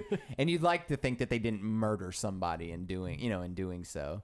But uh but yeah they're they're lobbing 50 cal bullets at them as they drive through the american embassy entrance. And then like all is well. Like all, like at least for the moment They get Swiss cheese. Their car gets hit with the 50 cals all over the place, and they just duck and they're fine. yeah they're fine no that 50 cal's not that strong it's not that powerful No, unfortunately, it's it's kind of almost the actual climax of the movie for me it is because what's there like 30, 45 minutes left Yeah. or something, and it, it sort of tapers. Oh, on there's from there. nothing after this. Yeah, I mean, there's like a showdown in a, at a what is it like a Russian spa or something, but Yeah, he go, well he has to go back and actually save Famke Janssen now. Right, Like so there's that. There's the whole like relief of that and getting her to safety. Um but essentially he has to he has to deal with the problem. Like even though his like wife and kid are safe now, sort of. Right. Like he's like knows that this guy would never stop coming after him. So he's like, I gotta go put this guy to bed, you know. And uh, yeah, we get a real lackluster final. I mean, it's fine. It's just not like great. It's I can't remember a single thing about it other than just like the exchange that he has with the main bad guy. It's just him. Like, there's a couple of uh, you know Indiana Jones esque like strongmen that he like fights and. well, there's stuff, one dude yeah. who's like really short. They give him like sort of like Right, that mad right. dog fight where it's like this little dude who's like you know really But they're good. not like that memorable. He just kind of fights and punches and knocks guys out, and, but Yeah. nothing where you're like, oh And shit. Doesn't he? He kills one of them by like pushing his head against a wall. That part's okay. yeah, that's the main bad guy is who he kills by doing that. Right. who, who okay. he finds just by calling by calling his cell. He, he, he, he, he takes a cell phone from some guy, and I guess he just looks. I guess he's dialed the last number called. he's probably the most important person. Yeah. And you just hear like the phone ringing, and you see the guy going, "Oh crap!" I didn't put it on vibrate. Yeah, so he goes through, wrecks a few dudes, and again, really lackluster action, and then gets to the final martial arts between like these two older guys, which is kind of Yeah. in concept kind of cool. You know, the fact that it's like you have these el- two like elderly dudes like duking it out is like kind of neat. Do you think the idea, and I don't think it actually comes across, but do you think the intent was something like, oh, here's these two old men with their children, and they're like fighting about their because it's like Liam Neeson's daughter is important to him, and this guy's his son is important to him. Oh, absolutely. Was it supposed to be this like, oh man, this big showdown? But it's like I don't know. I Yeah, didn't these two like patriarchal like symbols. Like you know, you have the one who's like the symbol of good, and then you have the guy who's like the symbol of evil. Right, he's like the dark Liam Neeson or something. Yeah, but they're both at at at the end of the day they're both dads. Like that, that's like really like the theme Sure. of this fight, and uh, it just turns out that Liam Neeson's just too fucking rock diesel for this dude, and like just he's like. It was, it's actually the actually the only really cool moment for Liam Neeson in this movie where he basically gives him the option of like let's just let bygones be bygones even though this dude like hurts children Yeah. which is like weird it's like i'll let you go man do keep murdering Well, and raping The- His whole thing has been from the beginning. Like he, he in the very first oh, in the very first movie when he was talking on the phone, he said, "Let my daughter go, and I will not come for you." And Yeah. he didn't. He and, and like I take that to specifically mean do whatever you want with the other woman, but just Right. leave my daughter alone. he just wants the threat gone. Yeah. like he Yeah. wants his family safe. That's all that matters. yeah it's sort of the opposite mentality of which you haven't seen but it's not a spoiler thing but the opposite mentality of the equalizer the equalizer he's like i see any kind of injustice i will go to the ends of the earth to like end you like no matter what whereas liam neeson's like you're, you're right it's like as long as my daughter's cool whatever like Yeah, like he's not writing. I mean, I guess he's kind of righting wrongs, but like he leaves eight million slave girls Oh, yeah. in Paris in the first movie.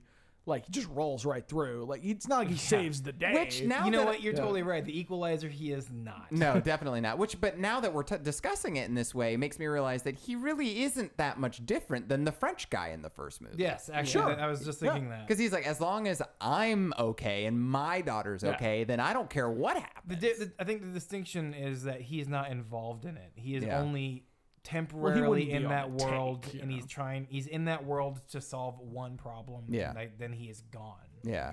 But once What- you got a taste, and also the only girl he ever helps. I mean, Grant, this is going back to the first movie. But the girl he like rehabs, and it's all just to get information about Yeah. his daughter. It's not like he's like, "Let me take care of you," and then the second he's got it, he's like, "Bye," just like leaves. Yeah, he's kind of a piece of Yeah. shit, actually.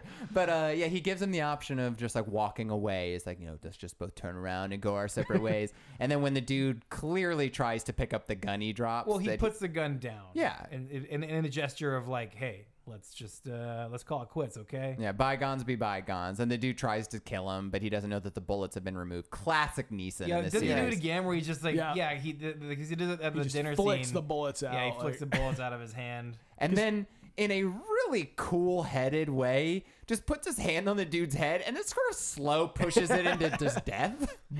yeah, he, he pushes his head into a coat hook.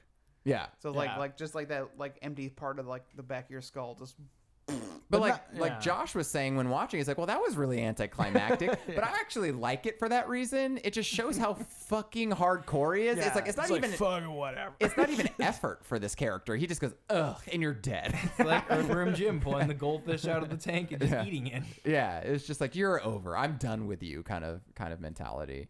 But uh, yeah, really a lackluster ending to what was a great second act. Sure. a really good second act. But uh, But that's classic like sequel. You know, it's like you're never almost never going to be as good as the first one. And so Raid that's 2. that's not sup- well. Raid 2. Sure. Well, the Raid 2 is really intelligent because they they shift gears. Like they don't make I mean it's an action movie just like the first one, but they make a different kind of movie. yeah, yeah, Entirely. It is Yeah, it's- way more like plot focused and way they make it more like a crime epic yeah. than just this like balls to the wall action. They make intelligent choices, but it, like Taken Two is just trying to be like another Taken. They're not like changing anything about it mm-hmm. really. Yeah, yeah. So ultimately, it's you know it's just not going to be as good, but it's still fun. It's, I'd it certainly gets into the you know into the fun into the action stuff like pretty quick. It's just not it's just not executed as well. Like it's just you know it just But it also doesn't live up to repeat viewings as well because Yeah. those those scenes that are just insane, like the grenades and stuff. For the first time you watch it, it gets this huge reaction because you're like, "Oh my god, that's crazy!" and then when you watch it again, it's like you know it's happening, so it doesn't sustain you with like the high caliber quality of the awesome stuff in the first movie. Yeah. you don't get the absurdity of it. yeah the shock value is yeah. worn off uh, worn off for it. Anything else major about Taken Two? Everything's fine. Go home. Where do we go from here? Well, Two kidnappings. oh, yeah. do you have a third? What what happens? Like, Well, yeah. So this movie was directed by uh, Taken Two was directed by Oliver Olivier Megaton is his name. I, Megaton. And we looked up his picture on IMDb, and you, mega douche. is what like- mega boring. Like he's just like this, like sort of like no nothing dude. But you like when I hear that name, I picture this like Adonis. You know, like this dude. This like Is that his real name? no way. Th- Like, did he just change his fucking name to Megaton? It's got to be of- a of, of screen the, name. of the Connecticut megatons. is he like French? He's like Megaton? Like, is it like No, he's other name? French. Yeah, he's a protege of Okay. Luc Besson. Like, is it um, a name that makes more sense in French? Like, No, I don't think It's so. just I, I think it's Megaton. just bullshit. but it's pretty awesome. It sounds pretty great. I, I put him in the same category as Kaos. Or what about With a McG? K? McG Yeah, and Kaos, totally. but you know, Ballistic Ecks versus Sever that those people. Uh, but yeah, so he's he took the franchise down a notch with two, and then I guess we can now move on to the other movie. He directed the third movie in the series, which is Taken Three, or I guess in some advertising campaigns, Take Three, um, which came out. in- Tethreekin. to Threekin, which came out in 2014, technically on IMDb, but really 2015.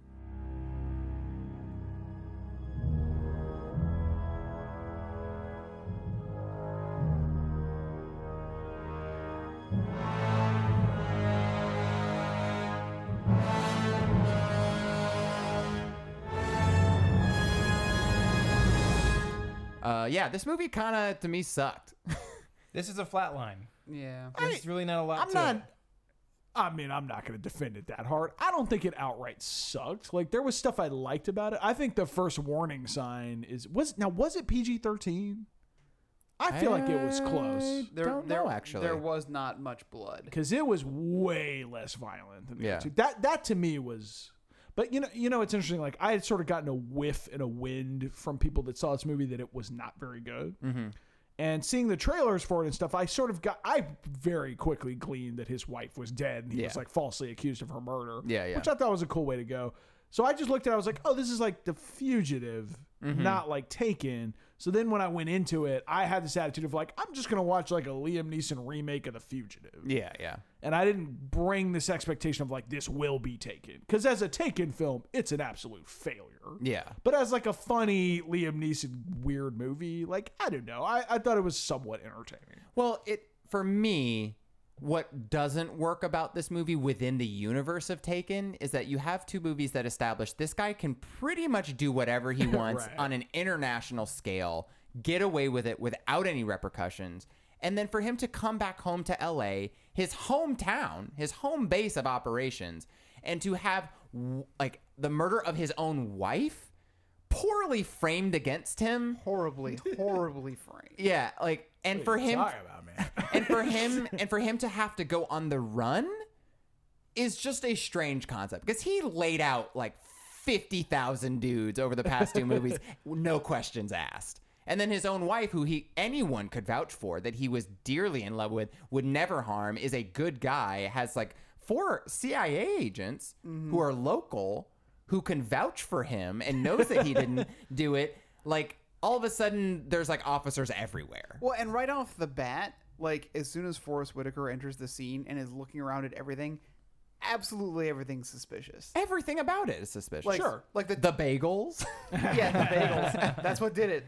But like you know, like he says, like oh, the the text from his wife wasn't from his wife; it came from an unlisted number. It's like, well, right there. This is cool. like someone someone lured him away, and she had a key to the apartment. No one else reported screaming, so it was an anonymous call that someone was said, "He's killing me."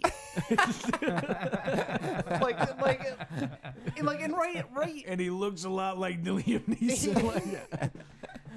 everything about this whole like crime scene eh, bugs me, and it you can you can tell that Forest Whitaker already is like, okay, none of this makes sense. At well, least, well, they do establish him very quickly as being an intelligent cop. Mm-hmm. Like a person who really Right. cares about the case, who takes the time to sit down, you know, smell the roses or eat the bagels. You know, like he's taking note of the small details, and yet he still takes Liam Neeson as his prime suspect. Right. Well, I mean, he just wants Liam Neeson to come in and cooperate. I think. He's pretty focused Well, in this movie as 'cause they're Liam just- Neeson being the guy. yeah, they're they're wholesale cribbing the fugitive, right? Yeah. so Well, like yeah. that's the deal. Like in the fugitive, he's like, I didn't kill my wife, and Tommy Lee Jones like, I don't care. Yeah. And hit Tommy Lee Jones' attitude is like, it's not my place to decide. I'm just bringing you in. And Forest Yeah. Whitaker has the same attitude. Yeah, he has the same speech. He's like, I don't make the judgment of whether you did it or not. It's just my job to bring you in and have everyone get injured while we try to, even though you're obviously innocent. Yeah. I will play Whitaker's advocate here and say, if in his situation, he literally has Liam Neeson putting up a lot of uh, defenses on being cooperative with the police, and I think it's just kind of a methinks thou doth protest too much kind of scenario, where it's like if you didn't do it, why are you like running? And I'm just wondering why, with a whole crew of police officers officers in Los Angeles on this case, like almost all of LA is on this case by the end of the movie because he's just wrecking stuff. That no one's getting a call from his eight, like the CIA or anybody to be like, this is what he does. disavowed. Like, Well, I they guess. kind of figure it out. They go like, "Oh, this guy must be like special ops." Yeah. And it's like so much so that Forest Whitaker's like, "Oh, you've got him in your car, and that's what he wants." Oh my god, he's gonna like he he knows he's like so badass that he's trying to Yeah. escape and stuff. It just doesn't seem logical to me that Whitaker would be putting that much energy into just Neeson. Like he would be on the case looking for the other people who could be who really did this, you know? like he's still he's still hunting down that chess piece killer that we, we get we get teased with and never get any information about. you think all that shit was like Forest Whitaker additions? It totally feels like to me. the Like, rubber band. Yeah, like he's rubber like, band. Yeah, he's like rubber band. He's a cutter apparently, who's like needs a rubber band to Yeah. relieve No, tension. I think the like- rubber band was like probably like Megaton being like, no, we need him to be like a cool cop. He needs to like like there's the lollipop that what's his name had Kojak. Kojak Yeah. has a lollipop. This guy needs something. I'm just, did any of you guys watch The Shield? no. Because Forest Whitaker's on a couple seasons of The Shield. He's fantastic in it, by the way, playing like essentially the same character.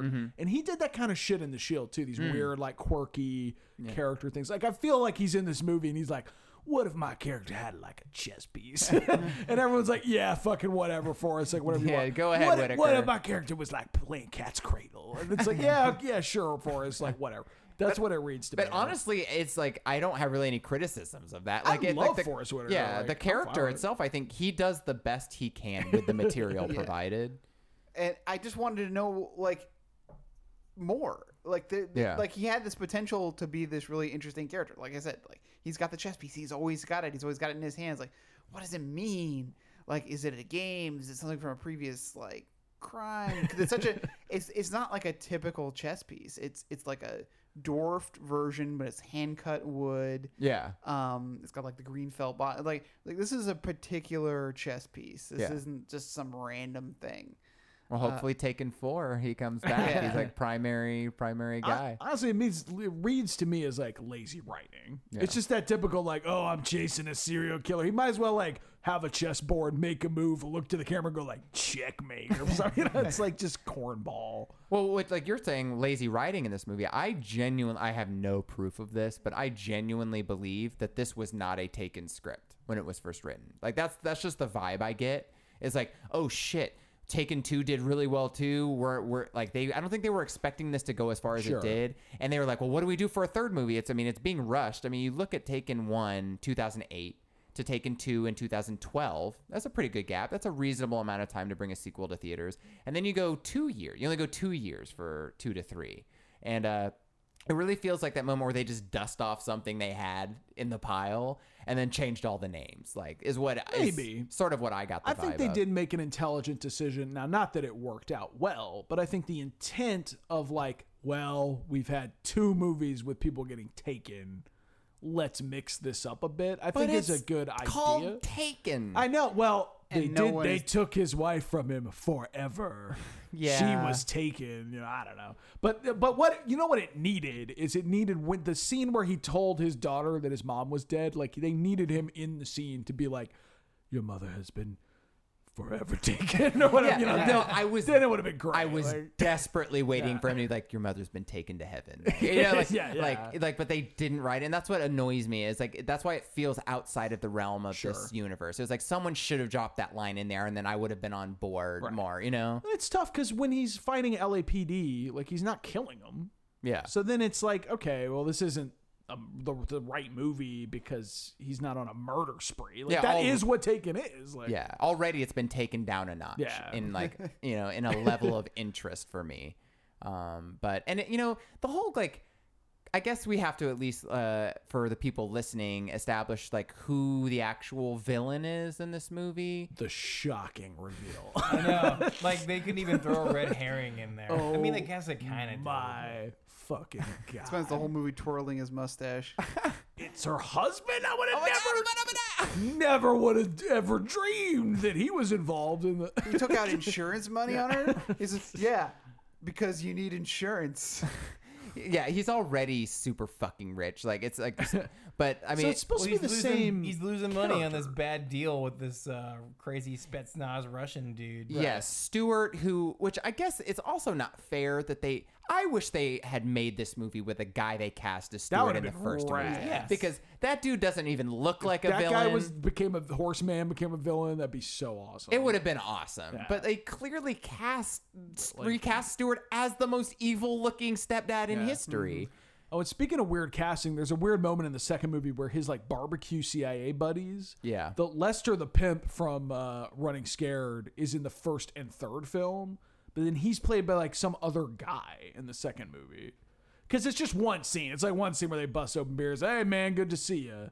But it's like a recast for like in a the hot second minute. movie, don't they go to the golf course? No, Or is that's that the, third. Oh, that, movie. that's okay, the third. so I one. see. what Okay, so yeah, It's interesting. one scene. It's one barbecue scene, and Yeah, they yeah. got the other two guys. They got the they got the guy from Napoleon Dynamite and Lost. Yeah, yeah. And then they got the guy from Seven and Alien Resurrection. Mm-hmm. Yeah. But and like, was it Dirty? What's that? Ah, whatever. Mm-hmm. There's like a what's that? Very bad thing. Oh, yeah, That's it yeah. that he's in. Uh, but yeah, Lester the pimp only in first and third. Movie. Couldn't make it for the Yeah. yeah, for the second one. I mean, I guess he was like, it's not worth it for me to come in one day to like crack a beer. Yeah, yeah. That although that is another decision they made in the third movie that I actually liked was this idea of like let's take his CIA friends and like really involve them in the Yeah. plot. I thought that was kind of cool. Well, they should have. I mean, honestly, it was, that was a failure of the second movie. I think all of that. You have this whole team of operatives who would support you. The fact that he wasn't calling in, getting help, getting you know, like I thought that was a strange choice for the first couple movies. He's basically on his own, like an island unto himself, and you know, Yeah. dealing with this stuff. but he's on his home turf now. Now he's on. Yeah, he's at home base right now. It's more And- convenient for them.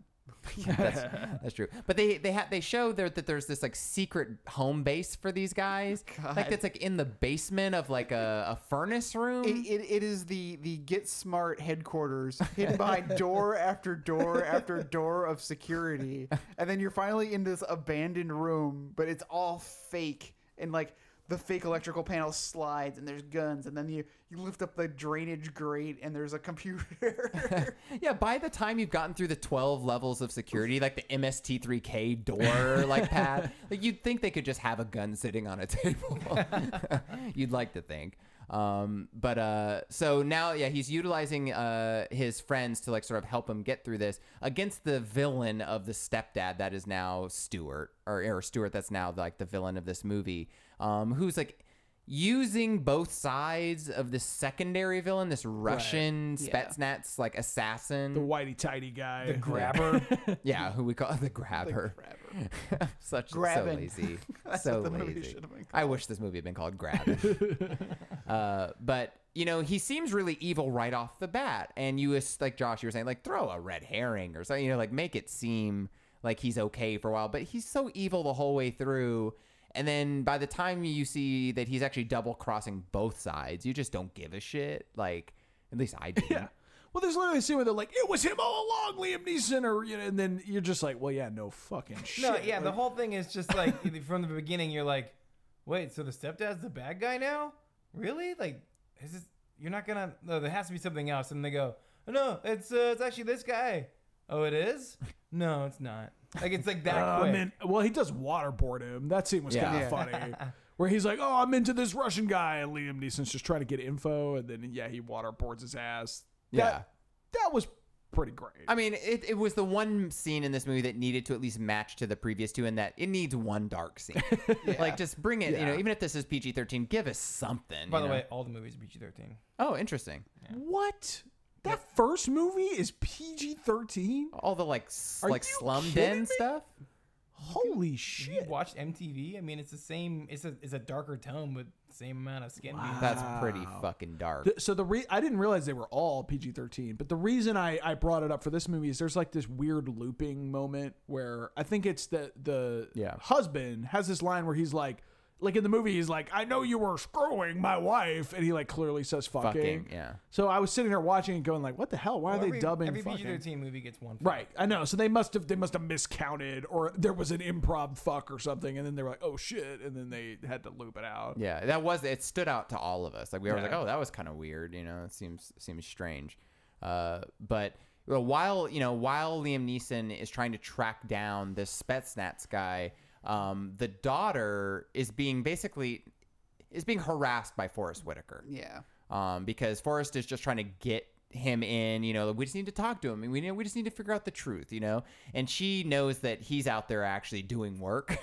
you know, doing what Forest Whitaker should be doing. Making her get diarrhea and all sorts of good stuff. Yeah. Yeah. Yeah. Oh, I, I accidentally killed your baby. oh yeah, she's Oh pregnant right, in this yeah. one. We didn't talk about her being pregnant. That I actually thought was a. Cool, Yeah. I mean, it's pretty stock, but like that was a good. Way Again, to go. all daddy fears are real. Yeah. like your daughter is Well, going I to get just pregnant. kept laughing before- because when her the guy that impregnated her showed up, all I just kept going was like, "He's so fucking dead." Like, yeah, like I He just, actually, it's weird. He he sails through the movie completely unscathed. Yeah, He doesn't even get involved in the movie. Like he's in the opening and the ending scene. yeah. I guess that's it. that. I mean, it'd be better than if they had to like do a begrudging team up. You don't want to muck it up like that. Yeah, But- but, but the daughter, in like knowing that she's pregnant, she's like trying to like deal not only with like how she's gonna tell her dad about her pregnancy, but also now the fact that her mom is dead, she's been Yeah. killed. Her dad is now on the run for the murder of her own mother, and uh, trying to give Liam Neeson enough time to like find the real You know, killer. There's actually a funny scene where she's trying to explain to Liam Neeson that she is pregnant, and then like mid scene, he's like, "There's like kids being rambunctious," and he turns around, and is like, "Oh man, in a few years, like that's gonna be crazy," and then Yeah. she's just like, "I'm gonna get a cat."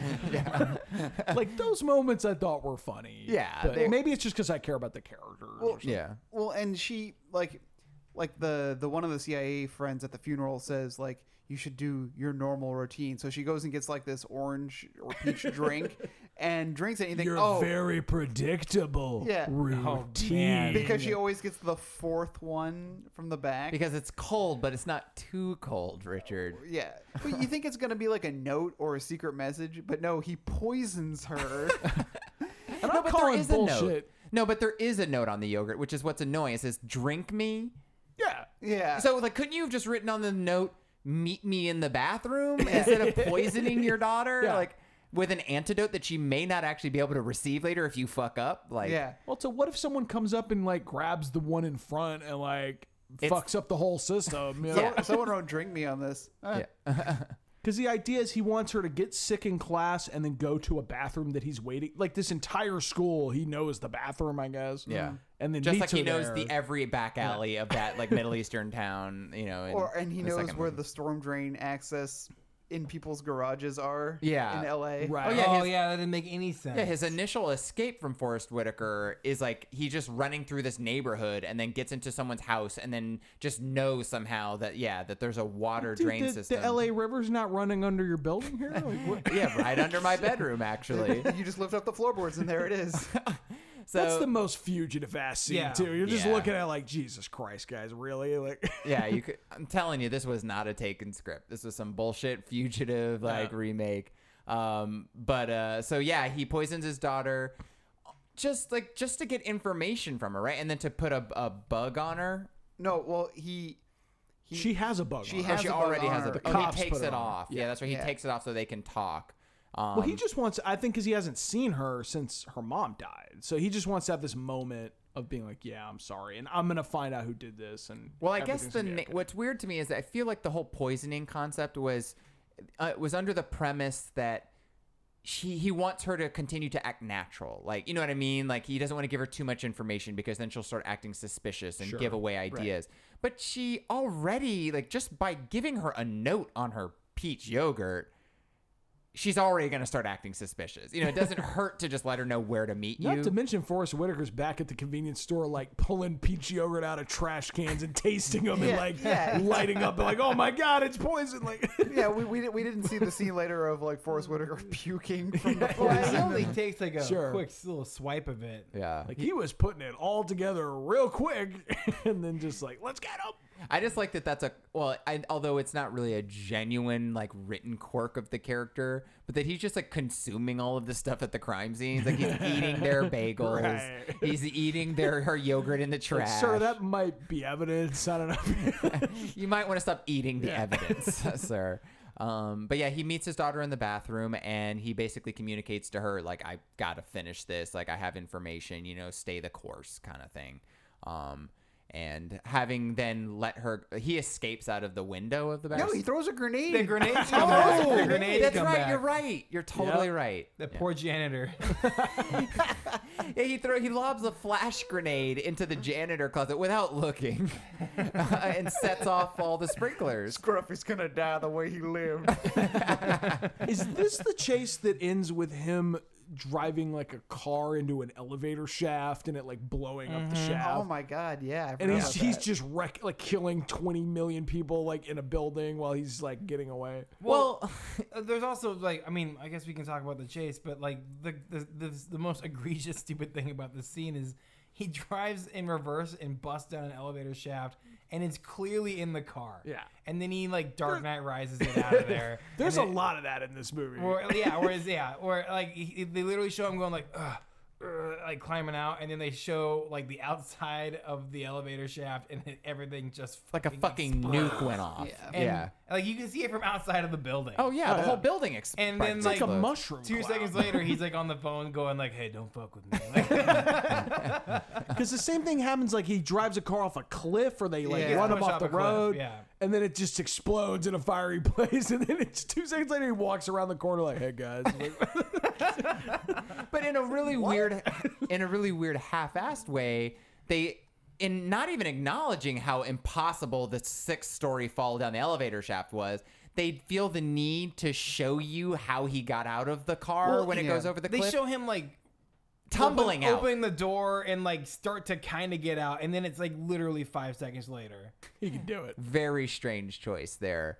But uh, yeah, he survives that car uh, car wreck and the car chase and everything, and then um, I guess he meets up with this like the Russian or like the Spetsnaz crew at a convenience well, 'cause- store. Yeah, because I think that's when he.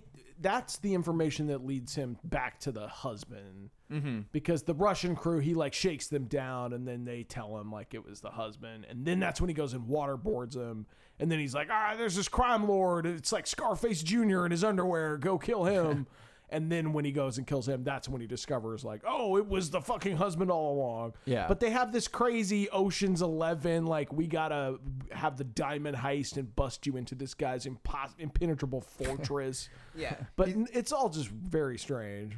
Yeah, like the, this Russian guy has unlimited levels of security. He's got guys downstairs with a private elevator that you have to have a visual scan before they actually let you up. And then he's got like two vestibules of soldiers behind glass. Mm-hmm. It's like, okay, well, we're gonna do this and this. And Also, he, he can like fuck strippers in a jacuzzi. like Yeah. that's it.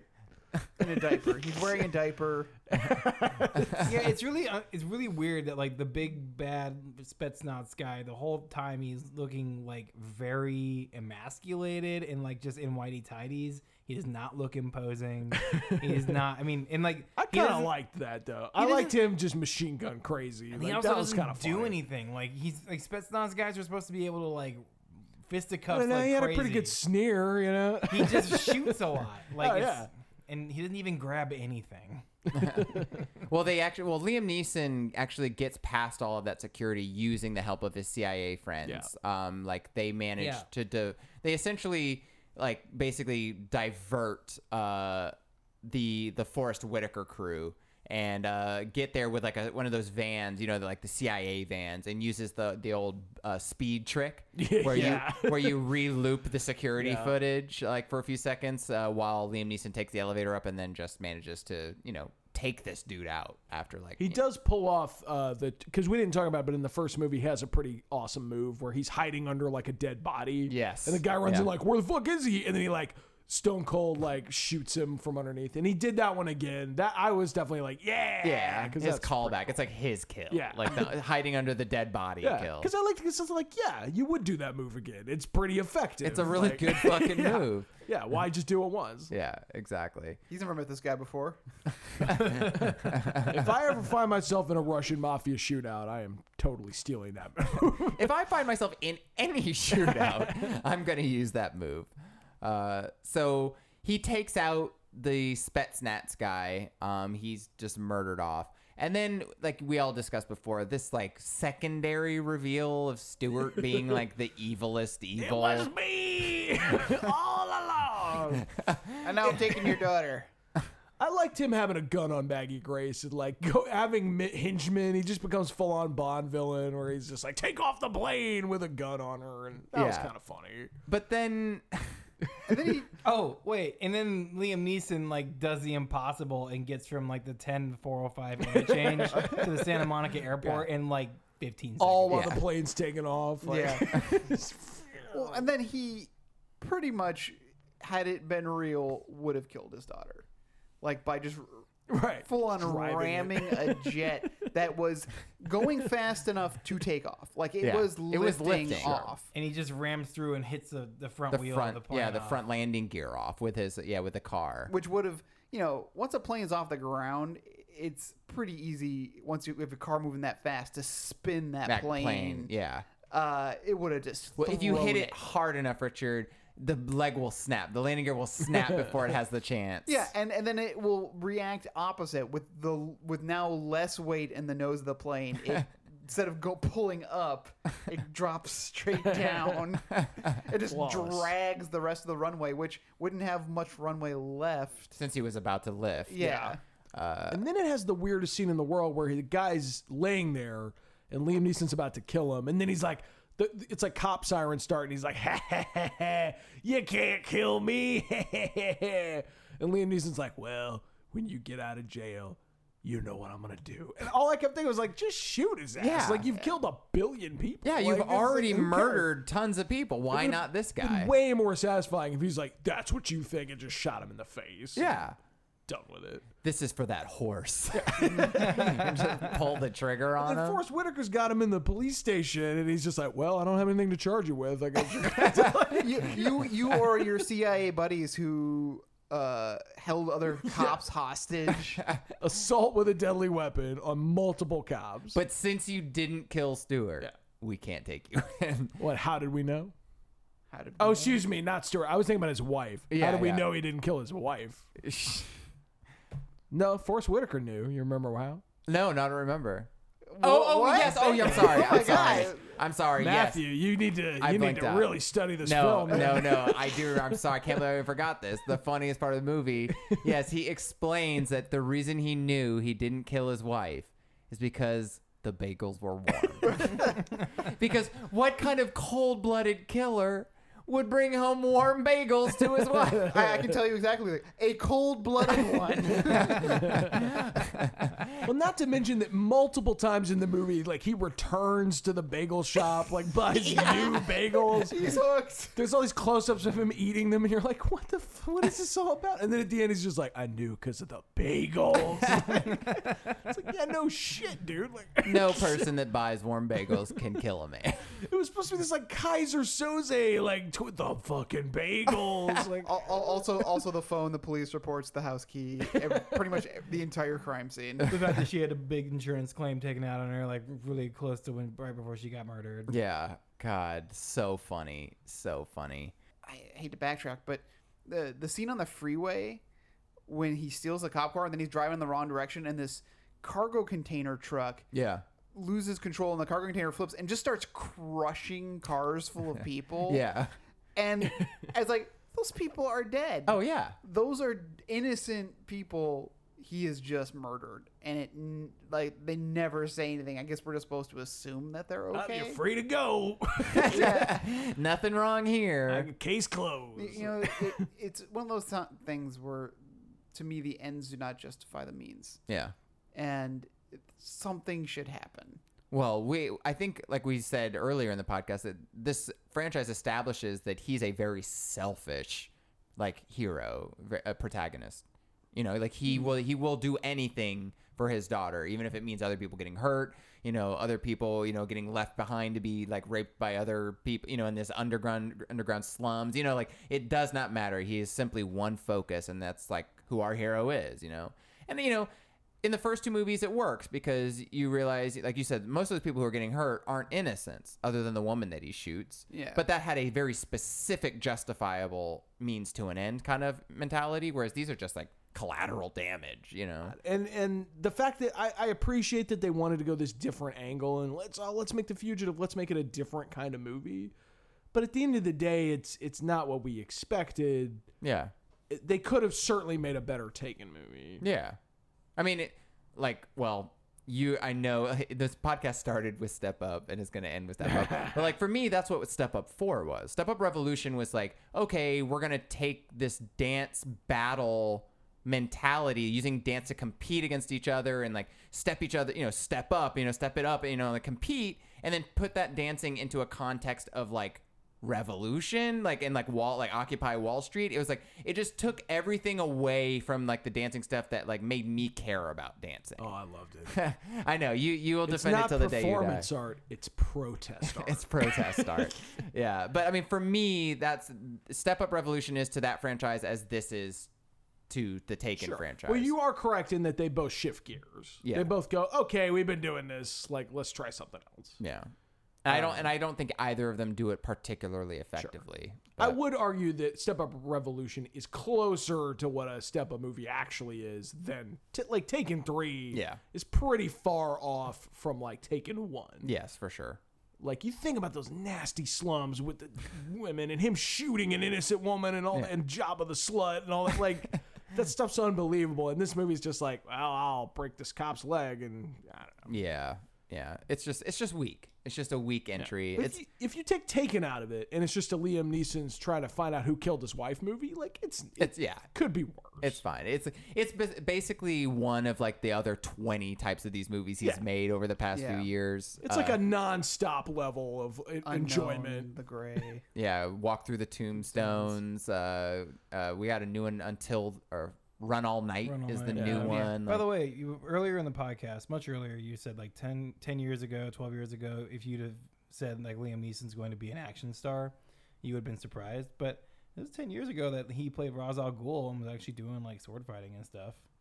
yeah, but But but that that, was still like it was still like character. It's it like was a like mental character more than a Yeah. physical. yeah, it was like he showed he gave the Batman's his moves. Yes, like he taught him all of that. But it wasn't like he wasn't the primary focus of the action. He wasn't the guy that like like you know move the action of the film along. Whereas like these movies, it's like no, Liam Neeson Yeah. is the guy. You know what I mean? Or mean? even when he did have a showdown with Batman, it's not like they had a super dramatic fight on a Well, rooftop. because the, the thing was know, all it's like- green grassed out the uh, out the ass, like you couldn't Well, see. Anything. Not even that. What I mean is like he was a mental character. Like he shows up, he's like, "I'm gonna burn your home to the ground and talk to you in a train car," and like that's about it. It's not like he had this massive fight with him. Yeah, I mean, like you, but you even mentioned like the movie like Rob Roy, like right? That's a he was a leading man in a sort of adventure role, and there's action in it. Yeah, he he's a sword fighter. You know, like the whole movie's about sword fighting and stuff and revenge, and but like at the end of the day, that movie doesn't ring like an action movie. You know, he's not an Darkman.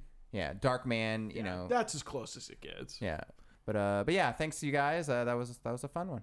Yeah. Then thanks Yeah, for having me it was back. I appreciate it. Yeah, you're great to have you you're back. always I know. welcome here. Always welcome. I miss you guys, and you guys out there listening, I miss you too. And I assure you, I'm doing fine.